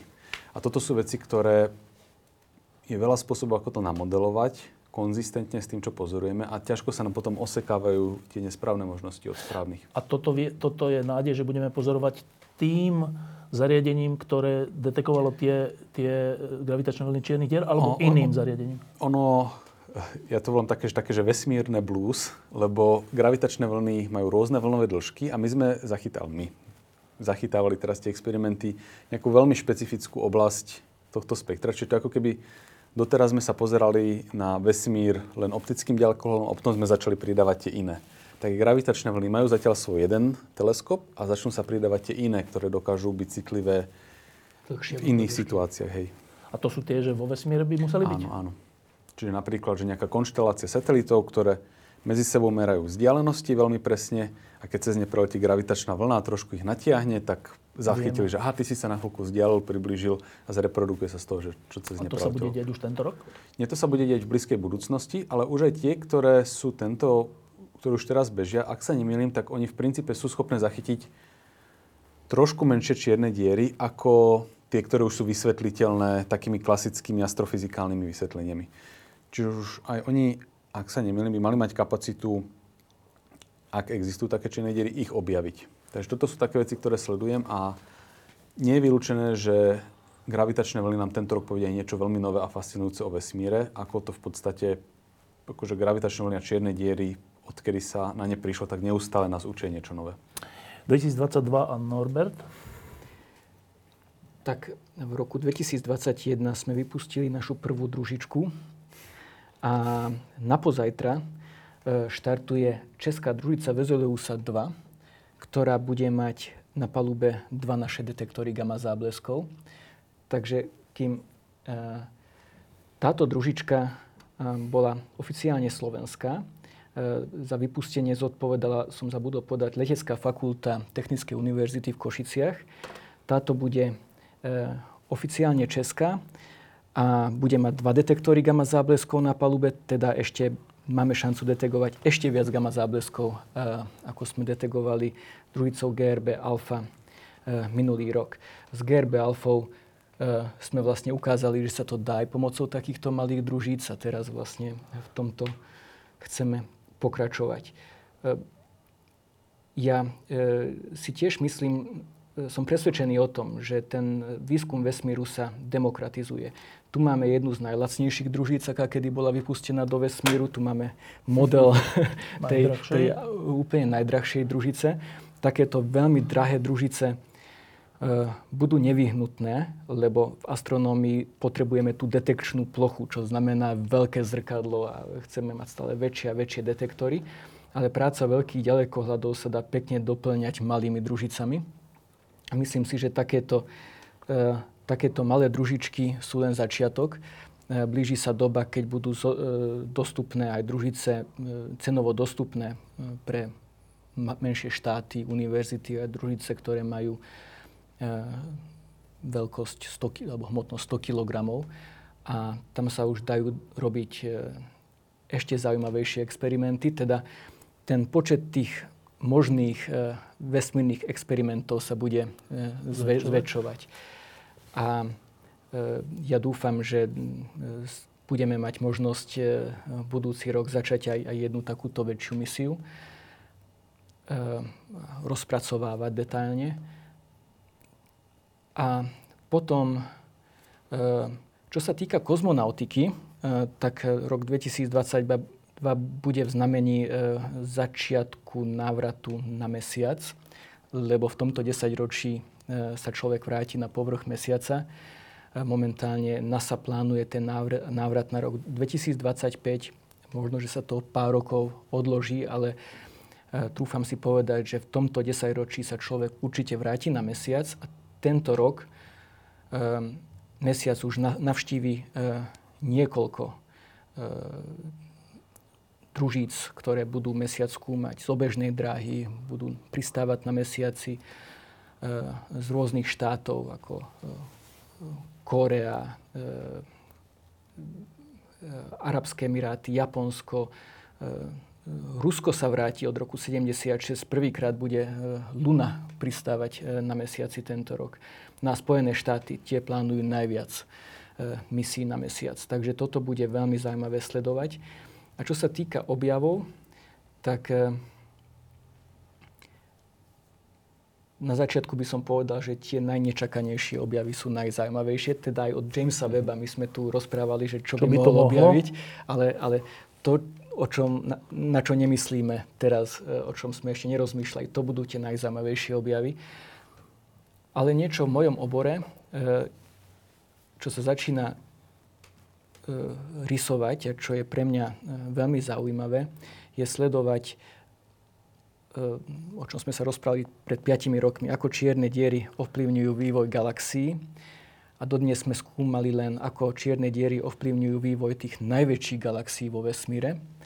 Ale v roku 2021 bolo niekoľko objavov, ktoré naznačili, a, tie som asi tiež mal spomenúť, že, že čierna diera v strede našej galaxie e, zdá sa, že ovplyvňuje aj vývoj našej galaxie. Teda aj, aj špirálovitých galaxií a, a výskum tohto, tento smer e, považujem za veľmi, veľmi zaujímavý v budúcnosti. Dobre, e, ďakujem, že ste prišli. E, veľa vecí som rozumel, niektorým som nerozumel. Napríklad, Norbert povedal, sám tým mi to vysvetlil, on povedal, že oni sledujú ten medzigalaktický prach, či čo? Plyn. Plyn. Tak teraz, teraz zjednoduším, že galaxia to je strašne veľa prázdnej, prázdneho priestoru a zo pár hviezd a, a planét, ale v zásade tam letíš a dlho nič, nič, prázdny mm-hmm. priestor. A už čo potom je medzi galaxiami nejaký plyn, tak tam už musí byť úplne málo ničoho, že občas nejaký prvok, teda občas nejaký, čo, prvok, hej, vodík alebo čo. Aj. Dobre. A teraz on povedal v tejto súvislosti, že a ten je strašne horúci. Jakže strašne horúci, však tam je minus 270 stupňov Celzia, nie? Že to, jakže horúci samo? Tých minus 270 to je teplota toho reliktového žiarenia, ktoré sa tam šíri. A horúci potom znamená, že tady letí nejaká častica, ktorá sviští obrovskou rýchlosťou. A tým, že to prázdno, tak ona dlho, dlho sviští, kým s niečím nejako zinteraguje a potom sviští iným smerom. Takže to vlastne znamená, že... To je vlastne rýchlosť? Tá horúcosť znamená áno, rýchlosť? Rýchlosť tých častíc. Teda iným slovom, keď by tam človek bol, tak nič horúce by tam nebolo. Nie, keby tam bol ten astronaut, e, on by... On by e, bol v zime. Áno, by sa mu nepriehrie, nepriehrieval, by sa mu skafander. Ale potom nazýva, že strašne horúci plyn? Lebo on má e, takúto kinetickú teplotu, ten jednotlivý, uh-huh. ten atóm, hej? A, a potom, keď tam dochádza k interakcia medzi elektrónmi a jónmi, tak eh, pri týchto vysokých teplotách sa vyžaruje tepelné žiarenie rengenové, ktoré my pozorujeme. Ale tých interakcií musí byť strašne málo, nie? Áno, ale je tam veľa priestoru, takže ich je tam veľa. Teda, keď sa pozrieme rengenovým ďalekohľadom, čiže vesmírnym ďalekohľadom, ktorý ne, pracuje v infračervenej oblasti spektra, ale v rengenovej, tak vidíme silné žiarenie, ako nám prichádza z kôp galaxií, rengenové žiarenie. A to je tých, týmito zrážkami tých jednotlivých Áno. atómov? Áno. Lebo na meter kubických je málo, ale tých metrov kubických je tam tak veľa, že sa to znova pekne nasčíta na niečo pozorovateľné. Dobre, a ešte jedna posledná vec, ktorú som sa často pýtal Martina Možiša a on mi to vysvetlil a vždy, vždy mi to nejak nejde do hlavy, že že keď sme tu na Zemi a je tu teraz, neviem, 0 stupňov, alebo zima, a teraz ideme vyššie, letíme lietadlom v 10 km rýchlosti, tak tam je tých minus 50, to tam vždy vidíme na tom monitore, že vonku je minus mm. 50. Čiže keby sme išli ešte vyššie, tak je asi ešte menej, predpoklad. Áno, je to tak?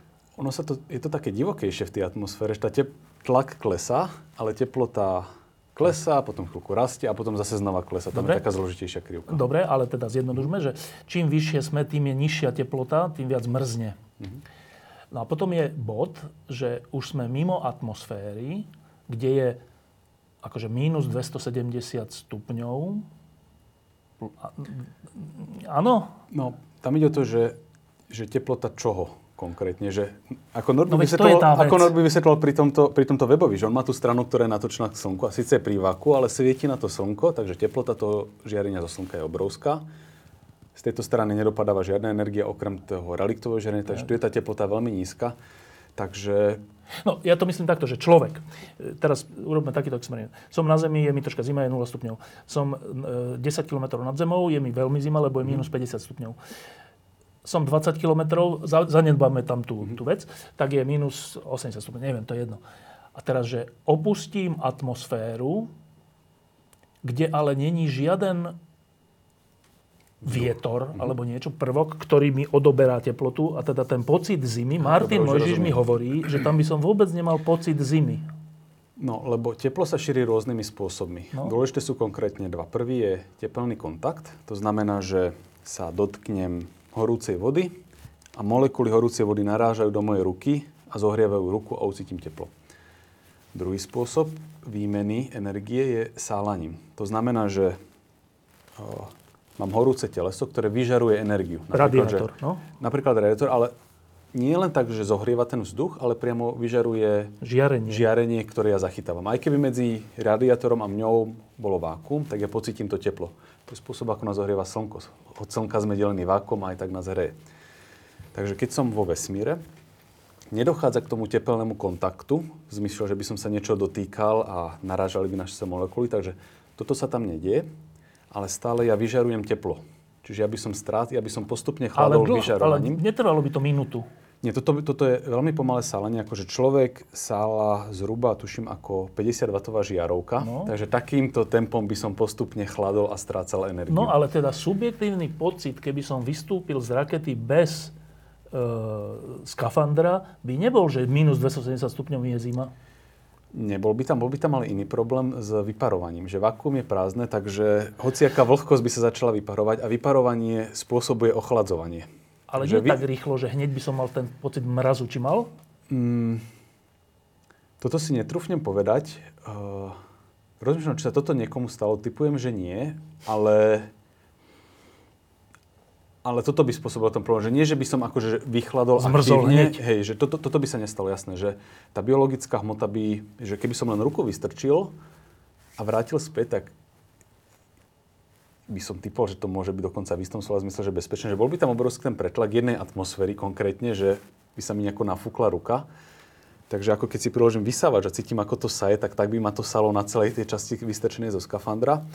Problém by tam bol s tým, že by sa všetko začalo rýchlo vyparovať, čo by mohlo spôsobovať nejaké omrzanie. Ale že by to určite nebolo tak, ako sa občas zobrazuje, že vystrčím ruku a zamrzne, lebo no, je, že to je úplne nesprávny obraz. Čo úplne presne ako poznáme v saune, že keď idem do sauny, tak tam môže byť, že 80 stupňov, ale neuvarí ma to, ako keby som bol v 80 stupňovej vode hodinu. Že to by ma akože... Nechcem povedať, že by som bol úplne uverený, ale bol by som akože už súvid. A to isté je v tom vesmíre, že tam je to proste tak riedke. Žiadny, že, žiadny nič že, do teba že, nenarazí. Že, hej, presne, že žiadna taká okamžitá reakcia. Čiže taký rozdiel, ako je medzi vodou a vzduchom, tak je medzi vzduchom a tým prázdnom. Čiže veľmi pomalinký efekt. Videli ste Don't Look Up? Ehm, jedna veta. Uh, občas mi to pripadalo príliš blízke pravde. uh, hlavne čo sa týka vedcov, ktorí skúmajú zmenu klímy, že, že na to dostatočne nereagujeme na druhej strane e, mi tam chýbalo niečo pozitívne. lebo lebo e, nemyslím si, že e, je dobré, keď, sa spoločno, keď spoločnosť bude príliš cynicky hľadieť na veci.